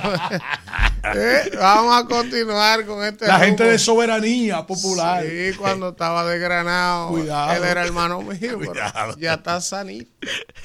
Vamos a continuar con los comentarios. Y es el turno del comentario del señor Israel Abreu. Profesor, gracias por el privilegio de acompañarnos en el día de hoy. A todos mis compañeros, profesionales extraordinarios todos. Eh, Alfredo amaneció con los cables cruzados, pero definitivamente hay que quererlo como él es. Miren, señores. Me tiene Elvis al salto. Yo, eh, lamentablemente, lamentablemente debo decirlo, porque yo soy un hombre de esos medios de panorama, pero no es verdad, ese embute no es verdad, ese embute no es verdad, y que, que va a ganar el PRM eh, eh, en los alcarrizos, ese embute no es verdad, ese, ese embute no es verdad. Junior no tiene el 68.25% de que del electorado eh, eh, en los alcarrizos. Ese embute no es verdad. La gente de Panorama, que revisen eso a ver quién fue que mandaron a hacer esa encuesta. Ese embute no es verdad. Panorama, muy bien, me gusta mucho su tabloide, que va a salir una vez a la semana, no sé. Pero ese embute no es verdad. Eso no se lo va a creer nadie. Así no empiecen. Por otro lado, otro embute que no es verdad. Oigan bien, que es una locura. Oigan bien, ni, Nayib Bukele, que es el presidente más amado del mundo, según Bloomberg. Oigan bien, sacó el 90% o tiene un 90% de aceptación. Ese embute no es verdad, no es verdad que este tipo, un tal Kelvin Cruz del PRM en La Vega, dice que tiene un 90%. Pero será loco que estamos, eran bebidos que andaban esos encuestadores. Ese embute no es verdad, señores, no es verdad. Ese señor va a tener que fajarse en La Vega para ver si gana. Mucho menos para sacar de que un 90%. Otro embute que no es verdad es que Carolina Mejía tiene un 60.95. Ese embute no es verdad. No es verdad que la circunscripción 1, la 2 o la 3 coloca a Carolina en un 60%, por mucho que ella ame la ciudad de Santo Domingo. Ese embute no es verdad. Porque con promesas que ya ella hizo en el año 2020, va ella a volver a ganar. Ese embute no es verdad. Así que por favor, hay cosas que, que- que- resultan ser ridículas a mis amigos de Panorama. Eso no lo hagan. Y sobre todo en su primera edición de este tabloide que está muy bonito. De hecho, es muy posible que yo le escriba mis artículos. Pero ese embute no es verdad. Eso no se lo va a creer nadie para que estemos claros. No es verdad tampoco de que, Nelson de la Rosa del PRM en San Cristóbal va a sacar de que un 60%. Ese embute no es verdad. Y lo otro ya pueden ser relativamente cuestionables, pero no voy a entrar en, en lujo de detalle. Pero esos cuatro que les acabo de marcar, oigan bien, Junior Santos en los Alcarrizos es una exageración. Ese embute no es verdad. Póngale 49. Otro embute que no es verdad, que es imposible, oigan bien, imposible desde el punto de vista estadístico, es que este tipo de, que de La Vega, que no lo conozco, ni lo quiero conocer tampoco, el tal Kelvin Cruz, di que va a sacar un 90%, pero, pero por favor, pero por favor, invéntense otra. No es verdad, oigan bien, que Carolina Mejía va a sacar 60.95% o que esos son los números, dándole jugo de a la gente. Embute, señores. Recuerden que aquí han habido dos aguaceros en dos días de manera específica y nos tuvimos a la ahogada. Yo vivo en un sector privilegiado de este país y se me ahogaron todos los vehículos y la casa completa. Ese embute no es verdad. Y lo grande del caso es que no tiene propuesta para resolver eso. ¿O ustedes creen que los dominicanos son muy idiotas? Y otro embute que no va a ser verdad es que este tipo en San Cristóbal, un tal Nelson de la Rosa, dice que va a sacar un 60% de San Cristóbal. Pero pareciera que estamos en droga en este país. Además de que no han hecho nada ahí, no han hecho nada por ahí para ganar. Todavía la gente del lío que tuvieron, que se comprometió hasta el mismo presidente, de las situaciones lamentables que se han dado, le han resuelto nada. Pero ven acá, y miren que yo, yo soy de, de ese grupo de medios, pero eso es un disparate. Esa vaina no la debieron publicar. Eso no lo debieron, esos números. Pero señores, Nayib Bukele, el presidente más amado del mundo, escríbalo a sí mismo tiene un 90% de aceptación y ganó con un 87%. Así que ese embute no es verdad, mis amigos de Panorama. Eso no debieron publicarlo. Yo no sé quién fue que hizo esa encuesta, pero lamentablemente revisen eso. Y le habla un hombre de número. Miren, por otro lado, les debo hablar un poco de economía, pues definitivamente. Pero la verdad es que cuando yo vi eso se me subió el azúcar. Miren, señores, República Dominicana eh, es un país privilegiado. ¿Pero por qué? Y aquí yo le voy a hacer, voy a distanciar lo que es la economía dominicana, como siempre lo hago, de lo que son las finanzas públicas. No es verdad que el sector turismo da la cara por este país. En el Ministerio de Turismo hay un grupo de mitómanos, de mitómanos, que se creen su propia mentira y se la quieren transmitir, esa mitomanía, a los ciudadanos. Ya todo el país sabe lo que pasó lamentablemente con Pedernales. Que mire, yo, Israel Abreu, que soy miembro de, del PRD y tengo una posición ejecutiva alta en el partido, lo vi con buenos ojos. Pero frente a la realidad que salió publicado en un trabajo periodístico sobre la condición de un puerto recién inaugurado, me doy cuenta de que lo que hicieron fue, oigan bien, salir de nuevo con su galón de jugo de tamarindo a dárselo a la gente para vendernos sueños. ¿Verdad? Y todo eso fue una gran mentira. Tiraron para arriba alrededor de 2 millones de dólares, ciento y pico millones de pesos, en inaugurar ese puerto para decirle a la gente, para justificar los supuestos 10 millones de turistas, que también son mentiras. Y mucha gente se cansó de explicarla. Yo no me tomé el tiempo de explicarle eso a la gente. Porque lamentablemente, tú sabes, el, el poder económico frente a, a, los recursos mediáticos y a los medios que tienen controlado, pues definitivamente, en alguna medida, ¿verdad? Me vieron cohibido de hacer comentarios de ese tipo. Pero ustedes saben que a usted dominicano que vive en Estados Unidos y que tiene una residencia y que quizá le dio la gana de presentar su pasaporte norteamericano o su residencia norteamericana frente a migración, lo están contando como turista, para que usted sepa. Usted es uno de esos turistas que están contando. A, a, los ciudadanos que vienen de visita por dos horas a República Dominicana, todo el que se desmontó de un crucero en República Dominicana lo están considerando. Entonces, no es verdad que el turismo da la cara por República Dominicana. El turismo que llega a República Dominicana es paupérrimo, el que sale a la calle, el más económico del mundo. Y por otro lado, el que viene a los hoteles, viene a un hotel de tercera con todo incluido, que se le estima en el mejor de los casos que va a gastar entre mil y mil doscientos euros por mantenerse una semana aquí. El que viene de Europa y el que viene de Estados Unidos, entre 900 y 1200 dólares. Entonces, ese embute tampoco es verdad. El turismo no es lo que le da la cara a la economía dominicana ni al mundo. Eso es mentira. Nosotros damos vergüenza como país. Eso ustedes se lo pueden decir. Ustedes saben quién. A cualquier ciudadano que no haya tenido la oportunidad de sentarse a esperar un avión en cualquier aeropuerto de un país del primer mundo o del tercer mundo.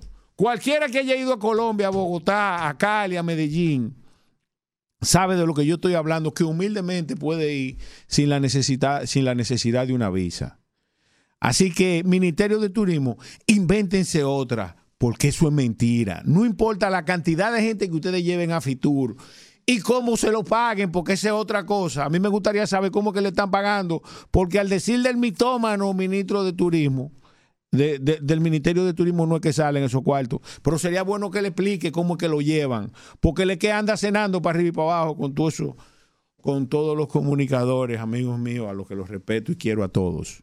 Pero alguien lo está pagando porque no es de los bolsillos de ellos que están pagando. Sería bueno que lo explicaran este grupo de funcionarios que se llevan a esa gente. Que inclusive vimos encaramado que voy a leer, me voy a dedicar a leer esta tarde a ver cuáles son las limitaciones de los funcionarios directivos, presidentes y administradores de instituciones financieras que andan encaramados en una, en una caravana dirigiendo un banco como el del Banco de Reserva que andaba encaramado atrás de la... No, no, no me hagan señas a mí, no me hagan señas, olvídense de eso, que aquí hay tiempo. Oigan bien lo que les voy a decir. Y me refiero de manera específica al administrador del Banco de Reserva. ¿Cómo que se llama ese tipo? El eh, eh, Samuel Pereira. Señor, en una caravana, enganchado atrás de Carolina, un tipo que administra todos los recursos que maneja el Estado Dominicano, porque de ahí es que sale ahí que está la cuenta única, haciendo caravana, campaña.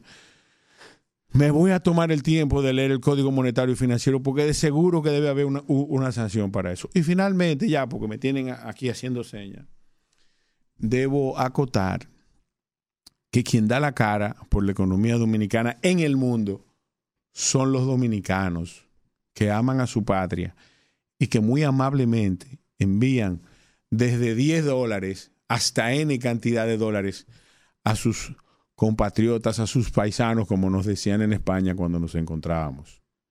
A esa gente, esos son los que dan la cara por el pueblo dominicano y a quienes debemos agradecerle que República Dominicana haya recibido en el año 2023 10.156 millones de dólares en remesas. Hasta luego.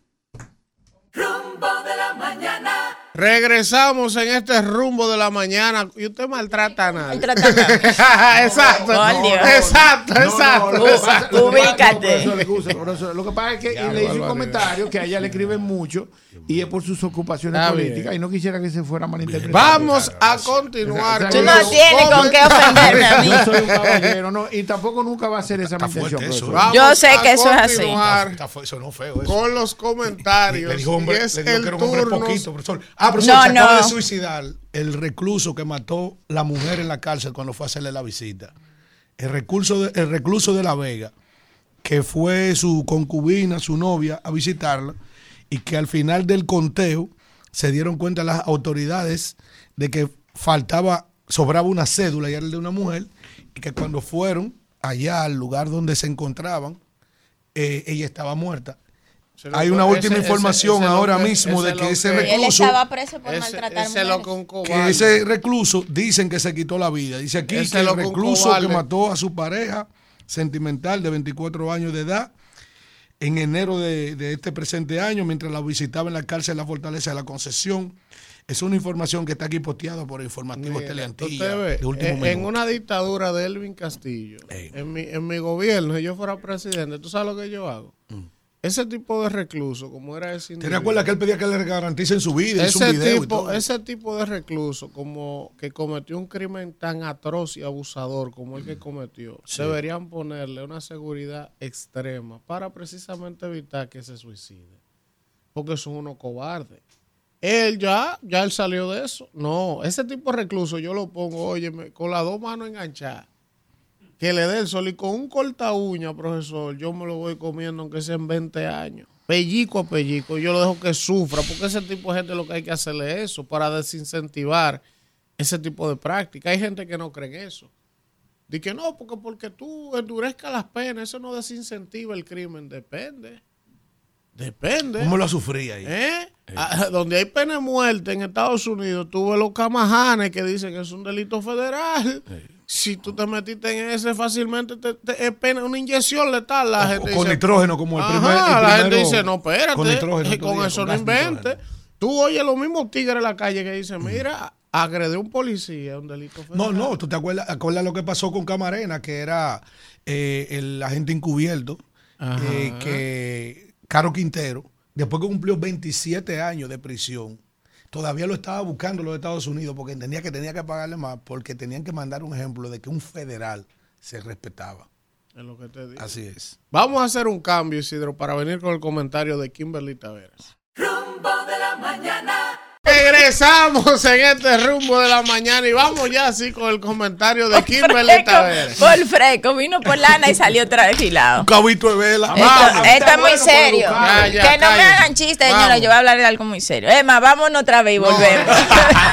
no, que ya no ser- escucha. Rumbo de la mañana. Bueno, vamos ya con el comentario de Kimberly. Miren, señores, ustedes recuerdan que cuando estuvimos en Madrid, nosotros, a propósito de la madre que estaba cumpliendo una condena por haber atacado a un violador mientras violaba a su hija y estaba muriendo en la cárcel porque ya tiene un cáncer que va muy avanzado. Yo hablé de que no sé qué tratamiento le dieron al caso, yo no soy abogada, pero se pudo haber eh, apelado a la legítima defensa, que no solamente debe ser usada para defenderse a uno mismo, sino que puede ser utilizada para defender un tercero. También hablé en ese momento de que es necesario una modificación de nuestro código penal, de nuestro código procesal penal, y que parece insólito que todavía en ese código procesal penal, aunque con la ley que prohíbe el matrimonio infantil, todavía está puesto en el Código Procesal Penal un artículo que da lugar a una interpretación de la ley que cualquier abogado malvado, como aparecen muchos desalmados, capaces de defender a todo el mundo por dinero, puedan malinterpretarlo porque establecen en el Código Procesal Penal nuestro, que vamos a tener que celebrarle sus 100 años ya en un tiempecito, en unos años, que el violador se puede salvar de la condena siempre y cuando se case con la víctima. ¿Usted se imagina que para salvarle su dignidad usted lo casen con su violador? Y ahora, viendo esta situación de esta triste situación que nos pega todo en la cara, que no hay forma de que una madre o un padre de verdad o cualquier ser humano que tenga un poquito de corazón o de humanidad, porque de eso se trata, de humanidad, haya leído esa noticia, esas noticias desde inicio de la semana y no se haya quedado pensando en que temas como este son de los que se debería estar hablando en la sociedad. No de que si fulana se puso una ropa o que si esto, si aquello, o de las instituciones que el- el otro le paga a los comunicadores para que hablen mal del otro, para que le den dinero en publicidad, porque esa es la realidad de nuestro país. Pero temas como estos, que solamente afectan a los que menos tienen, porque usted no ha visto nunca que un rico, gracias a Dios, se ha muerto porque lo haya una bebé rica a muerte. Gracias a Dios eso no pasa, pero a los pobres del país sí le pasa. Usted sabe lo que es que una niña, una bebé prácticamente de dos años haya muerto porque su padrastro la haya violado vaginal y analmente hasta la muerte. Y que cuando la madre llegara y la vio, yo no me imagino hasta dónde la ignorancia nos va a llevar a nosotros como sociedad, que ella pensara que una bruja la chupó y le untara mentol en vez de llevarla a un médico. El ser hijos de la ignorancia nos está saliendo muy caro a los dominicanos y dominicanas. Que cómo es posible que una niña esté embarazada de su papá de 15 años, que la violaba desde que tenía 12 y que su abuelo también la tocara y que eso pasara por años y que nadie lo supiera. Y que esa realidad se repita y se repita y se repita y se repita y que nadie hable de eso, de pedofilia, que en las canciones, que hayan canciones en nuestro país que hable de, estar con menores de edad, que promuevan eso como si fuese un lujo, que cosifiquemos a nuestras niñas y niñas y que eso no se hable por parte, que a nadie le importe esa realidad, que una niña se murió, señores, desgarrada, violada, la violaron hasta que la mataron. Y eso pasa aquí todos los días en un hogar dominicano. Coño, ahora mismo hay un niño, una niña que está siendo violada por alguien que debió ser llamado a protegerla y que su mamá, quizá por desconocimiento, o por complicidad o por dependencia económica con el proveedor económico de esa casa, que es el hombre que mantiene esa casa, no sea capaz de denunciar el delito, no sea capaz de darse cuenta del delito, o porque está trabajando para mantener la familia y tiene que dejar a la niña con quien sea, porque no hay con quien dejar en los muchachos. Como como tratamos a nuestros niños, a nuestros envejecientes, dice mucho de nuestro país. Dice mucho de nuestro país. Todo se lo queremos achacar a los políticos. Pero los políticos son parte de un resultado electoral. Y los que elegimos a los políticos somos el pueblo. Por eso yo digo, el poder está en la gente de elegir, de escuchar. Es muy bueno votar por un banquero, por un narcotraficante, por un esto, por un lo otro. Colocar a una gente que se peine así, que tenga esto así, que hable así, que tenga dinero para pagarle a la prensa, para que le construyan una maldita imagen. Mientras tanto, a quien le preocupa el problema del pueblo, quien está dispuesto a modificar, quien tiene solución, que se involucra, a veces ni participa en política. Y si participa, lo sacan, se lo llevan de lado porque no tiene dinero para pagarle a todo el mundo para que le construyan una imagen. Y eso da pena y da vergüenza. Aquí no se te debe estar hablando de que fulano estaba meneando la narga y está haciendo esto, está haciendo aquello. O que fula- Aquí se debe estar hablando de eso hoy. Todo el mundo debería estar hablando de eso. Todo el mundo de- en el país debería estar hablando de eso. Aquí hay que modificar ese código penal. En las escuelas hay que hablar de pedofilia. Hay que decirle a los niños qué es la pedofilia, a las madres. Hay que tener una línea de auxilio donde ellos puedan llamar y decir, me están abusando en mi casa. Y que sepan ellos, los niños, qué es, porque ellos no saben. Le hablamos de que, que se quemen con un fuego.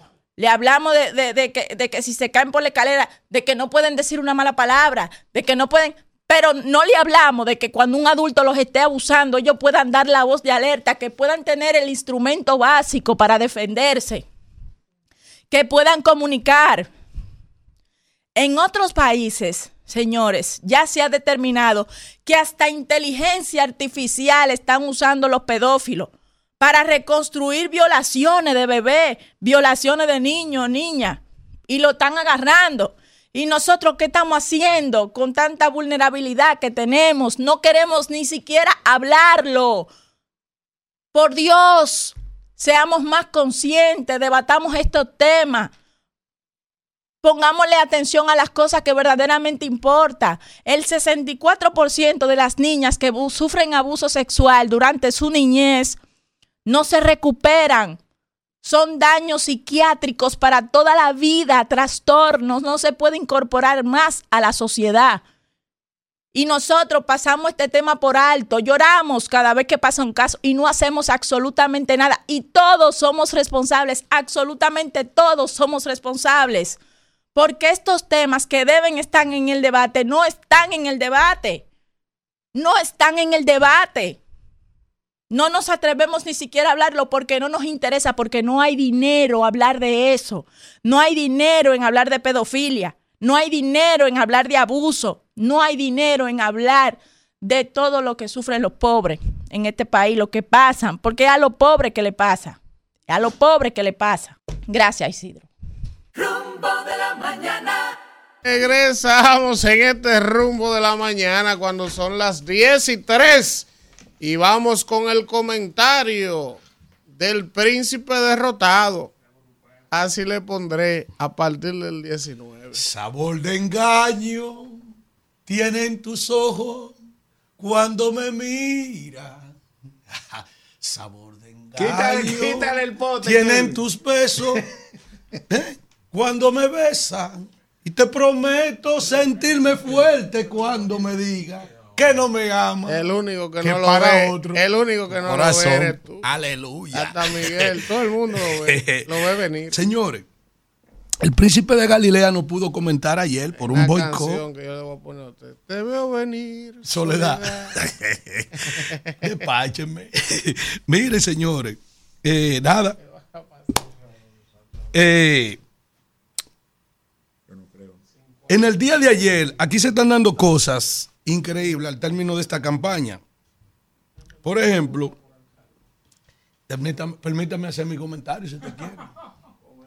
Bien, entonces, bien, bien. Mira, tú sabes que aquí ha habido una construcción, una arquitectura programática, comunicacional, con elementos de manipulación mediática. Y ha sido un trabajo arquitectónico que si se quiere, para quien lo ha orquestado es casi perfecto. Pero como bien lo expresó uno de nuestros invitados en la mañana de hoy, por ahí viene la real encuesta. Yo no me atrevo ni me he atrevido a afirmar que uno u otro candidato a las alcaldías, que es el primer encuentro, digo que va a ganar. Yo sí puedo decir, a través de los números que uno maneja, la percepción de lo que está aconteciendo en cada territorio. Nosotros vamos a un evento electoral donde cinco provincias concentran el 55% de los votos del padrón electoral de este año en nuestra República Dominicana. Que tenemos un padrón que tiene 8 millones 105 mil 151 votantes. Donde de ese padrón de 8 millones 105 mil 151 votantes, la mayoría está compuesto por mujeres. 4 millones 144 mil 195 995 mujeres. Tú decides. Hombres, 3 millones 936 mil 996 hombres que también deciden. ¿Cuáles son esas provincias que constituyen esa mayoría del padrón en un 55%? Bueno, la provincia de Santo Domingo. ¿Quiénes están en la provincia de Santo Domingo? Santo Domingo Este, Santo Domingo Norte, Santo Domingo Oeste. El Distrito Nacional, Santiago, San Cristóbal y La Vega. Ahí está el 55% de la masa del padrón. Se ha hecho un esfuerzo increíble por decirle al electorado que figuras dentro de ese grueso del padrón son invencibles. Se le ha dicho a este país que Carolina Mejía Gómez es invencible. Pero es invencible como candidata nueva vez a la alcaldía de una ciudad que en sus manos ha colapsado. Ha colapsado. Esa señora, no, esa señora tiene que estar de rodillas pidiéndole a Dios que no caiga otro aguacero. Miren a Israel Abreu que vive en un, en un sector privilegiado. Se le inundó la casa. Suerte que vivía en el segundo nivel. Pero ese es el temor de, de, de una gran... Todas las calles anegadas de agua. Porque se ha descuidado incluso hasta la limpieza de los drenajes pluvial de la ciudad de Santo Domingo. Con un gobierno malo. Porque no hay un gobierno en los últimos 40 años más malo que este. Y caro. Malo y caro. Hoy yo no le dije que Bukele tomó 6 mil millones y ha sido más eficiente en todo que el gobierno actual de la República Dominicana, que entraron en el mismo escenario de pandemia y guerra. Malo y caro. Un gobierno malo que ha destruido todo. Ahí vi yo, pon ahí el video, eh, la fotografía de cómo se encuentra una de las estaciones del metro de aquí, de República Dominicana, la Eduardo Brito. Sigue pasando la fotografía, miren el abandono, mírenlo, miren la escalera, está cerrada la estación del metro. Miren, miren lo destruida que está. El metro hasta lo iban a desbaratar en un accidente. Que, miren eso, miren la suciedad que hay. Búsquenlo, que está ahí.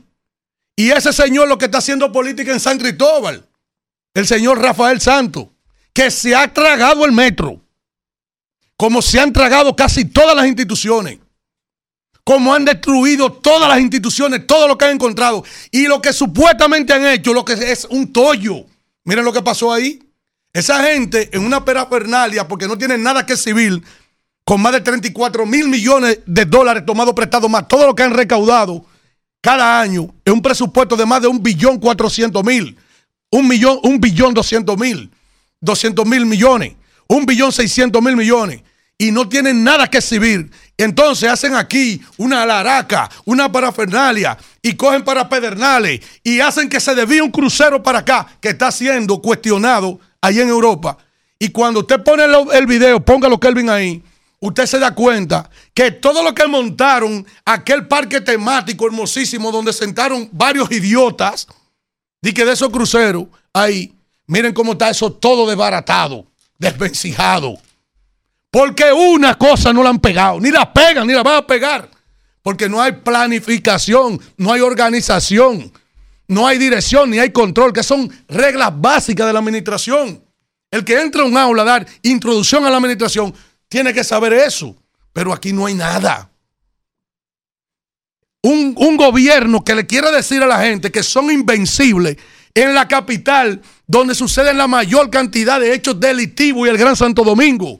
Entonces me dicen a mí, di que, que Dios Astacio va a ganar cuando la gente está harta de la desgracia que vivió en una administración municipal del PRM que se parece tanto a la administración gubernamental del PRM desde el Ejecutivo. Y dividido. Ah, no, que Dios es invencible. ¿Que Dios invencible de qué? La gente está harta también. Por ahí los, más, los índices más altos de inseguridad están justamente en el municipio más poblado que es Santo Domingo Este, la gente está harta, harta del gobierno y harta de la alcaldía de Manuel Jiménez. ¿Y cómo diga que Dios dice que le va a ganar a Luis Alberto? ¿Cómo es eso? Yo tengo que esperar esos resultados municipales, que estamos a 10 días de ellos. A 10 días de ellos. Eso hay que verlo. Andújar, el diablo llevándose a la gente de Santo Domingo Este, con la desgracia de Andújar, que ni siquiera pudo ganar la primaria interna, como, como sucedió con Manuel Jiménez. Ahora me dicen a mí que Francisco Peña va a arrasar por ahí. Ah, coño, la gente tan masoquista, que tiene un gobierno malo, que no ha hecho nada por ninguna demarcación, que está con, lo tiene pasando hambre, comprando comida cara. Y esos, oigan esto, tirando la casa por la ventana. Nadie había visto tanta funda del plan social y de aquí de los comedores económicos como están y dando y dando y dando electrodomésticos. Ahí está denunciando Jesús Alberti, Jaco Alberti, un candidato que hay ahí en la circunscripción de, de- de- de- aquí de los Alcarrizos, a la que usted misma pertenece, un bandido que está cogiendo el Merca Santo Domingo para hacer campaña ahí y está tirando la casa por la ventana. Oigan cómo se llama ese bandido. Eh, el, el el candidato alcalde Jesús Alberti Martínez, representante del PLD, está denunciando eh, y está haciendo una denuncia enérgica sobre el candidato a diputado de la circunscripción 5 do- eh, de Santo Domingo, Héctor Luis Bautista, que se encuentra en el centro de una intensa controversia después de ser acusado de utilizar las instalaciones del Merca Santo Domingo para hacer política. Ese señor, ven acá, ¿cuándo es que el Día de la Madre? Coño, pero están dando más electrodomésticos ahora, cuando eso es mayo, que lo que no dieron en diciembre, ni cuando el Día de la Madre el año pasado, ni siquiera para San Valentín. San Valentín, coño. Están tirando, están desgranando el país. Tienen tres años desgranando el país, pero ahora lo están destrozando. En San Cristóbal fue Jean Luis Rodríguez en estos días, hacer de que una, una parafernalia que están eh, eh, eh, inaugurando puertos y con dos aguaceros, tres olas y una brisa, desbaratado todo. Pero no es, es nada que pegan, no pegan nada. Entonces a mí me dicen, dije que en San Cristóbal, que no han hecho nada en San Cristóbal, nada en San Cristóbal, más que los muertos de Vidal Pla, que ni siquiera pagaron los muertos. Y un síndico malo como José Montá, que lo sacaron a patá, y dije que Nelson de la Rosa va a vencer a Nelson Guillén. Coño, ¿quién cree esa vaina? Yo tengo que ver si mi pueblo son masoquistas. En Yaguate, mi pueblo donde yo nací, habían, hicieron un barco de reserva por la gran cantidad de gente que trabajaba aquí en la capital. Se llevaron todos los empleos. Yaguate cayéndose a pedazos. Lo sostiene la alcaldesa de allá. Y, han metido el brazo entero de la empresa de generación hidroeléctrica que Luis Abinader en la, en la pasada campaña criticó que esa empresa se tomaba dije, como botín de guerra. ¿Eh? En San Cristóbal, yo quiero ver si mi pueblo va a votar por esa vaina también. Que no le ha hecho nada a Yaguate, que pusieron una planchecín y anunciaron de que la construcción de, que de una ciudad sanitaria y no han dado un Picasso. Santiago, Ulises Rodríguez, pero ven acá. Lo último que hicieron fue, mándame rápido la locomotora del maldito tren para enseñárselo a la gente y ponérselo ahí en un museo. No han terminado ninguna obra en Santiago. Porque incluso lo último que dice la bestia que maneje de norte, dice, al paso, no terminen la obra, no, la- no la terminen rápido para que la gente vea que estamos trabajando. Oye el criterio. Entonces me dicen a mí que San Cristóbal, La Vega, es invencible, 90 La Vega, Distrito Nacional, la provincia de Santo Domingo. Coño, yo espero en Dios y la Virgen. Usted, no, puede eh, decir, usted puede decir todo lo que usted ha dicho, que yo le he dejado y lo he escuchado. Lo que pasa es que usted está haciendo un análisis emocional, tratando de condicionar un electorado, em- apelar a las emociones, porque usted es muy inteligente.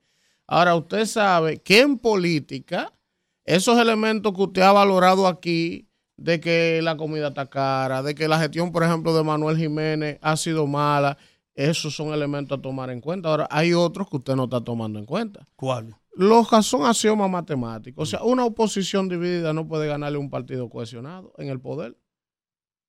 Luis Alberto y Julio Romero están divididos.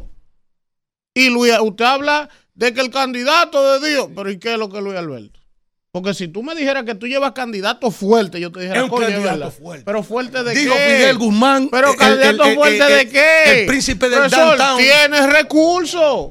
Y es banquero, pero ¿qué es lo que tiene que aportar? Va a ganar. Candidato fuerte, ¿tú sabes quién? Ustedes tienen un candidato bueno. ¿Ustedes Le-? Lenín Yo en San Juan. Lenín en San Juan es un buen Y candidato. Víctor Fadul también. Es buen Y Luis candidato. Alberto va a ganar. Eh, oye, Víctor Fadul es un buen candidato, pero le tocó ser candidato en una coyuntura negativa, hermano. El PLD está destrozado en Santiago. Vamos, Isidro, va a ganar. Vamos. Rumbo de la mañana. Regresamos y vamos con la gente. El que crea que está aspirando en Finlandia, en Suecia o en Dinamarca, que siga soñando. Lamentablemente, ustedes no me han oído aquí regado por los debates y diciendo que hay que incentivar una cultura de debate y que hay que construir una cultura de debate. Los políticos no quieren. Entonces, ¿cómo ustedes quieren ganar elecciones sin cuarto en un país como este? La gente puede pasar tres años llevándoselo el diablo, hermano. Y el día de las elecciones, entre la abstención y la capacidad de movilidad y de recursos, cambian una decisión Sol, electoral. Eso es lamentable. Yo no apoyo a eso, yo no apuesto a eso, pero es una realidad inherente que nadie puede dejar de lado. Hermano, el PLD duró 20 años en el poder, Alfredo, y tú sabes cómo fue. Utilizando todos los recursos del Estado cuando tenía que utilizarlo y por eso permaneció. Sol, Gary Sánchez con 7 millones de dólares consiguió con Milwaukee a dar un palo a echarse la galleta. la, la- la novia de Gary si lo había votado porque estaba desgranado ahora. que se devuelvan, que, Que el se partido vu- vuelve de cero. La gente va a hablar con la 7 millones de dólares. Sí. Es decir también que ya la serie final en la Serie del Caribe está pautada eh, para el día de hoy, ¿verdad? Re- eh, La semifinal. La semifinal. Hoy República vamos con Dominicana va con Panamá. Y Venezuela va con. Curazao. Eliminaron a Puerto Rico. Buen día, ¿quién nos habla Miami. de dónde? Hola, Buenos días. Buenos días. ¿quién nos habla y de dónde? Le habla Felipe García de, de Nueva York. Pero ¿y ese loco que ustedes tienen ahí? Porque si hubiera sido en el tiempo de Balaguer, ya lo habían puesto en cintura. Oye, me están amenazando. ¿Y usted está de acuerdo con eso? Pero lo que parece un loco ahí, ahogándose de estos perros que están amarrados y quiere que los suelte. Como estos perros que están amarrados quieren Que lo quieren que suelten. lo suelten. Así es que usted está. La próxima llamada. Buen día. Buenos días. ¿Quién nos habla y de dónde? Aquí está Antonio Abó de Santo Domingo Este. Adelante. Mi querido y apreciado joven. Usted casi me confunde. Usted Do- quiere decir que ese no es su deseo. Pero mire, no hay forma que usted no, que ese no se vea como su deseo. Por más que usted quiera, hay momentos que los recursos no vencen el destino de un pueblo. Mi pueblo inteligente. No, pero- Mi pueblo de Galilea. Cállese, deje que hable. el arquitecto de su destino. Eso es así. No hay recursos. Le vamos a coger todo lo que dé el PRM y le vamos a dar en la mano. Eso es así. En Santo Domingo Este. Llame todos los días. Eso es así. Ahora, eso se dirime el 18 en la azul. Exactamente. Y ya. El día después, si usted va a estar lamentándolo o No, lamentándome, no, porque yo ni vivo ahí, ni tengo vela en ese entierro. Yo analizo en función de lo que veo. Por mí puede ganar Luis Alberto 15 veces. ¿Qué Oye, me ahora, a? Kimberly, tú que eres química. Buen día. La papaya es la Viagra femenina para las mujeres. La lechosa. A comer lechosa a las mujeres. A las mujeres anorésicas A sexuales. comer lechosa a las mujeres que no le da deseo. Buen día. Buen día, hermano. ¿Cómo se sienten? ¿Quién nos habla y de dónde? Jorge Beltré de la zona oriental. Adelante, Jorge. Mire, hermano mío, tú sabes, tú sabes qué, qué es lo que le va a pasar a este gobierno. Hay mucha gente que están en su casa, nada más a la expectativa. Y las mentiras y, to- y, todo, y todas las cosas negativas que este gobierno ha hecho. Están esperando el 18 para cobrárselo en las urnas y en mayo para cobrárselo en las urnas. No te sorprenda. He levantado a- mi a- pueblo hoy. a las encuestas chatarra, a partir del 18 se van a ir todas al zafacón. Bueno. ¿Por qué? Porque, porque a este han querido inflar un gobierno que, que por, por donde quiere que tú lo voltees, por donde quiera que tú lo voltees, no te da nada, porque no ha hecho nada. Ha sido un gobierno de mentira. Un gobierno que ha engañado al pueblo hablándole mentiras nada más y cree que, que, con, que, que con carita suave, una persona presentando una carita suave y matando por dentro a todo el mundo, cree que vas a ganar. Bueno, ahí está- está. Gracias, hermano. Buen día. Buen día, Elvi, hermano. Buenos días, Francisco Mato. Adelante, Francisco. Hermano mío, por fin llegó un gobierno, carajo, que puso a los bomberos a valer. Este señor presidente tiene los cuerpos castrantes burlados ya. ¿Me entiendes? A 15 mil, mi hermano. Donde cobraban un, un- Ese será de verdad el, suel- el- el- el sueldo cebolla. Otra cosa, Elvi, hermano mío. El sábado tenemos el señor presidente por la próxima alcaldesa en un desfile aquí en Santo Domingo Norte. Que eso, eso es para sellar el triunfo de la alcaldesa, mi hermano. Bueno, hermano. Usted es mi hermano y se maneja bien, pero ahí no lo puedo apoyar. Está complicado. Es porque, es porque la gente, una vaina, por ejemplo, yo tengo mis sentimientos y mis proyecciones divididas. Por ejemplo, en Santo Domingo Norte yo digo que gana Carlos, en San Juan gana Lenín del PLD. Ah, pero la gente se quilla porque yo digo que aquí va a ganar Carolina. ¿Y qué- qué- qué- y qué- pero- Pero yo no entiendo. Pero, pero mientras tanto, vota blanco. Va- por seguimos en el teteo seguro. Vamos, al teteo seguro. Al vamos. teteo seguro de Kimberly. Buen día. No, ¿Quién nos no. habla? ¿De su partido? que no, vamos, ¿De su partido? ¿Quién nos habla? Ellos se superan. Vamos al mambo, mismos. como dice Julia Muñiz. Ellos se superan. ¿Quién nos habla y de dónde? Jessica de Santo Domingo Este. Adelante. A- aguántate. Isidro, atiende esto. Dice doña Milagros Ortiz Bosch que en República Dominicana no hay impunidad, ya que los funcionarios son investigados por igual. Ese embuste no es verdad. Yo no quiero ir respetado. Ese. Hay que, hay que envejecer con dignidad. Yo no con quiero insultar a Doña Milagro, pero. Eh, hay doña que envejecer con dignidad. Doña Milagro se pasa, ¿oíste? Adelante. Día. Buenos días, Elvin. Yo quiero decir eh, que si a mi casa va un ladrón y yo veo que me roba y se va y al otro día vuelve, ¿tú piensas que yo lo voy a dejar entrar? No. Y eso mismo va a pasar aquí con el PLD. El PLD no vuelve a gobernar aquí ni Lionel tampoco. El Bueno, mira, es verdad que el gobierno tiene funcionarios funestos. Hay tipos que yo lo veo y me dan como un pique, que yo me muerdo los dientes así. El, el, Usted que hacerle como le decía Pero Relámpago Hernández allá veneno que le mordía la frente. Así. De detalle, de detalle. No, el de medio ambiente yo no lo puedo ni ver. El yo doctor, no lo puedo. El doctor Nieves le dio con una tabla de lado y Pero, lado. de- pero poco le dio ese abusador. El doctor Nieves le dio duro. Y, y, y, y di que privando en que yo no entiendo. Pero, pero, bueno, está bien. Buen día. ¿Quién nos habla y de dónde? Stephanie de la cueva de Pedro Brán. Hola, Stephanie. Alfredo que sigue sufriendo de que en 20 años el PLD no hizo nada aquí en la cuava y de que llegó Luis Abinader la cuava ha progresado. Yo le invito para que venga aquí a la cuava para que él vea y con nuestro síndico Carlos Montaño. Oye, ahí. Vámonos, Isidro, hasta mañana. Maldita. Rumbo de la mañana. Rumba 98.5, una emisora RCC Media.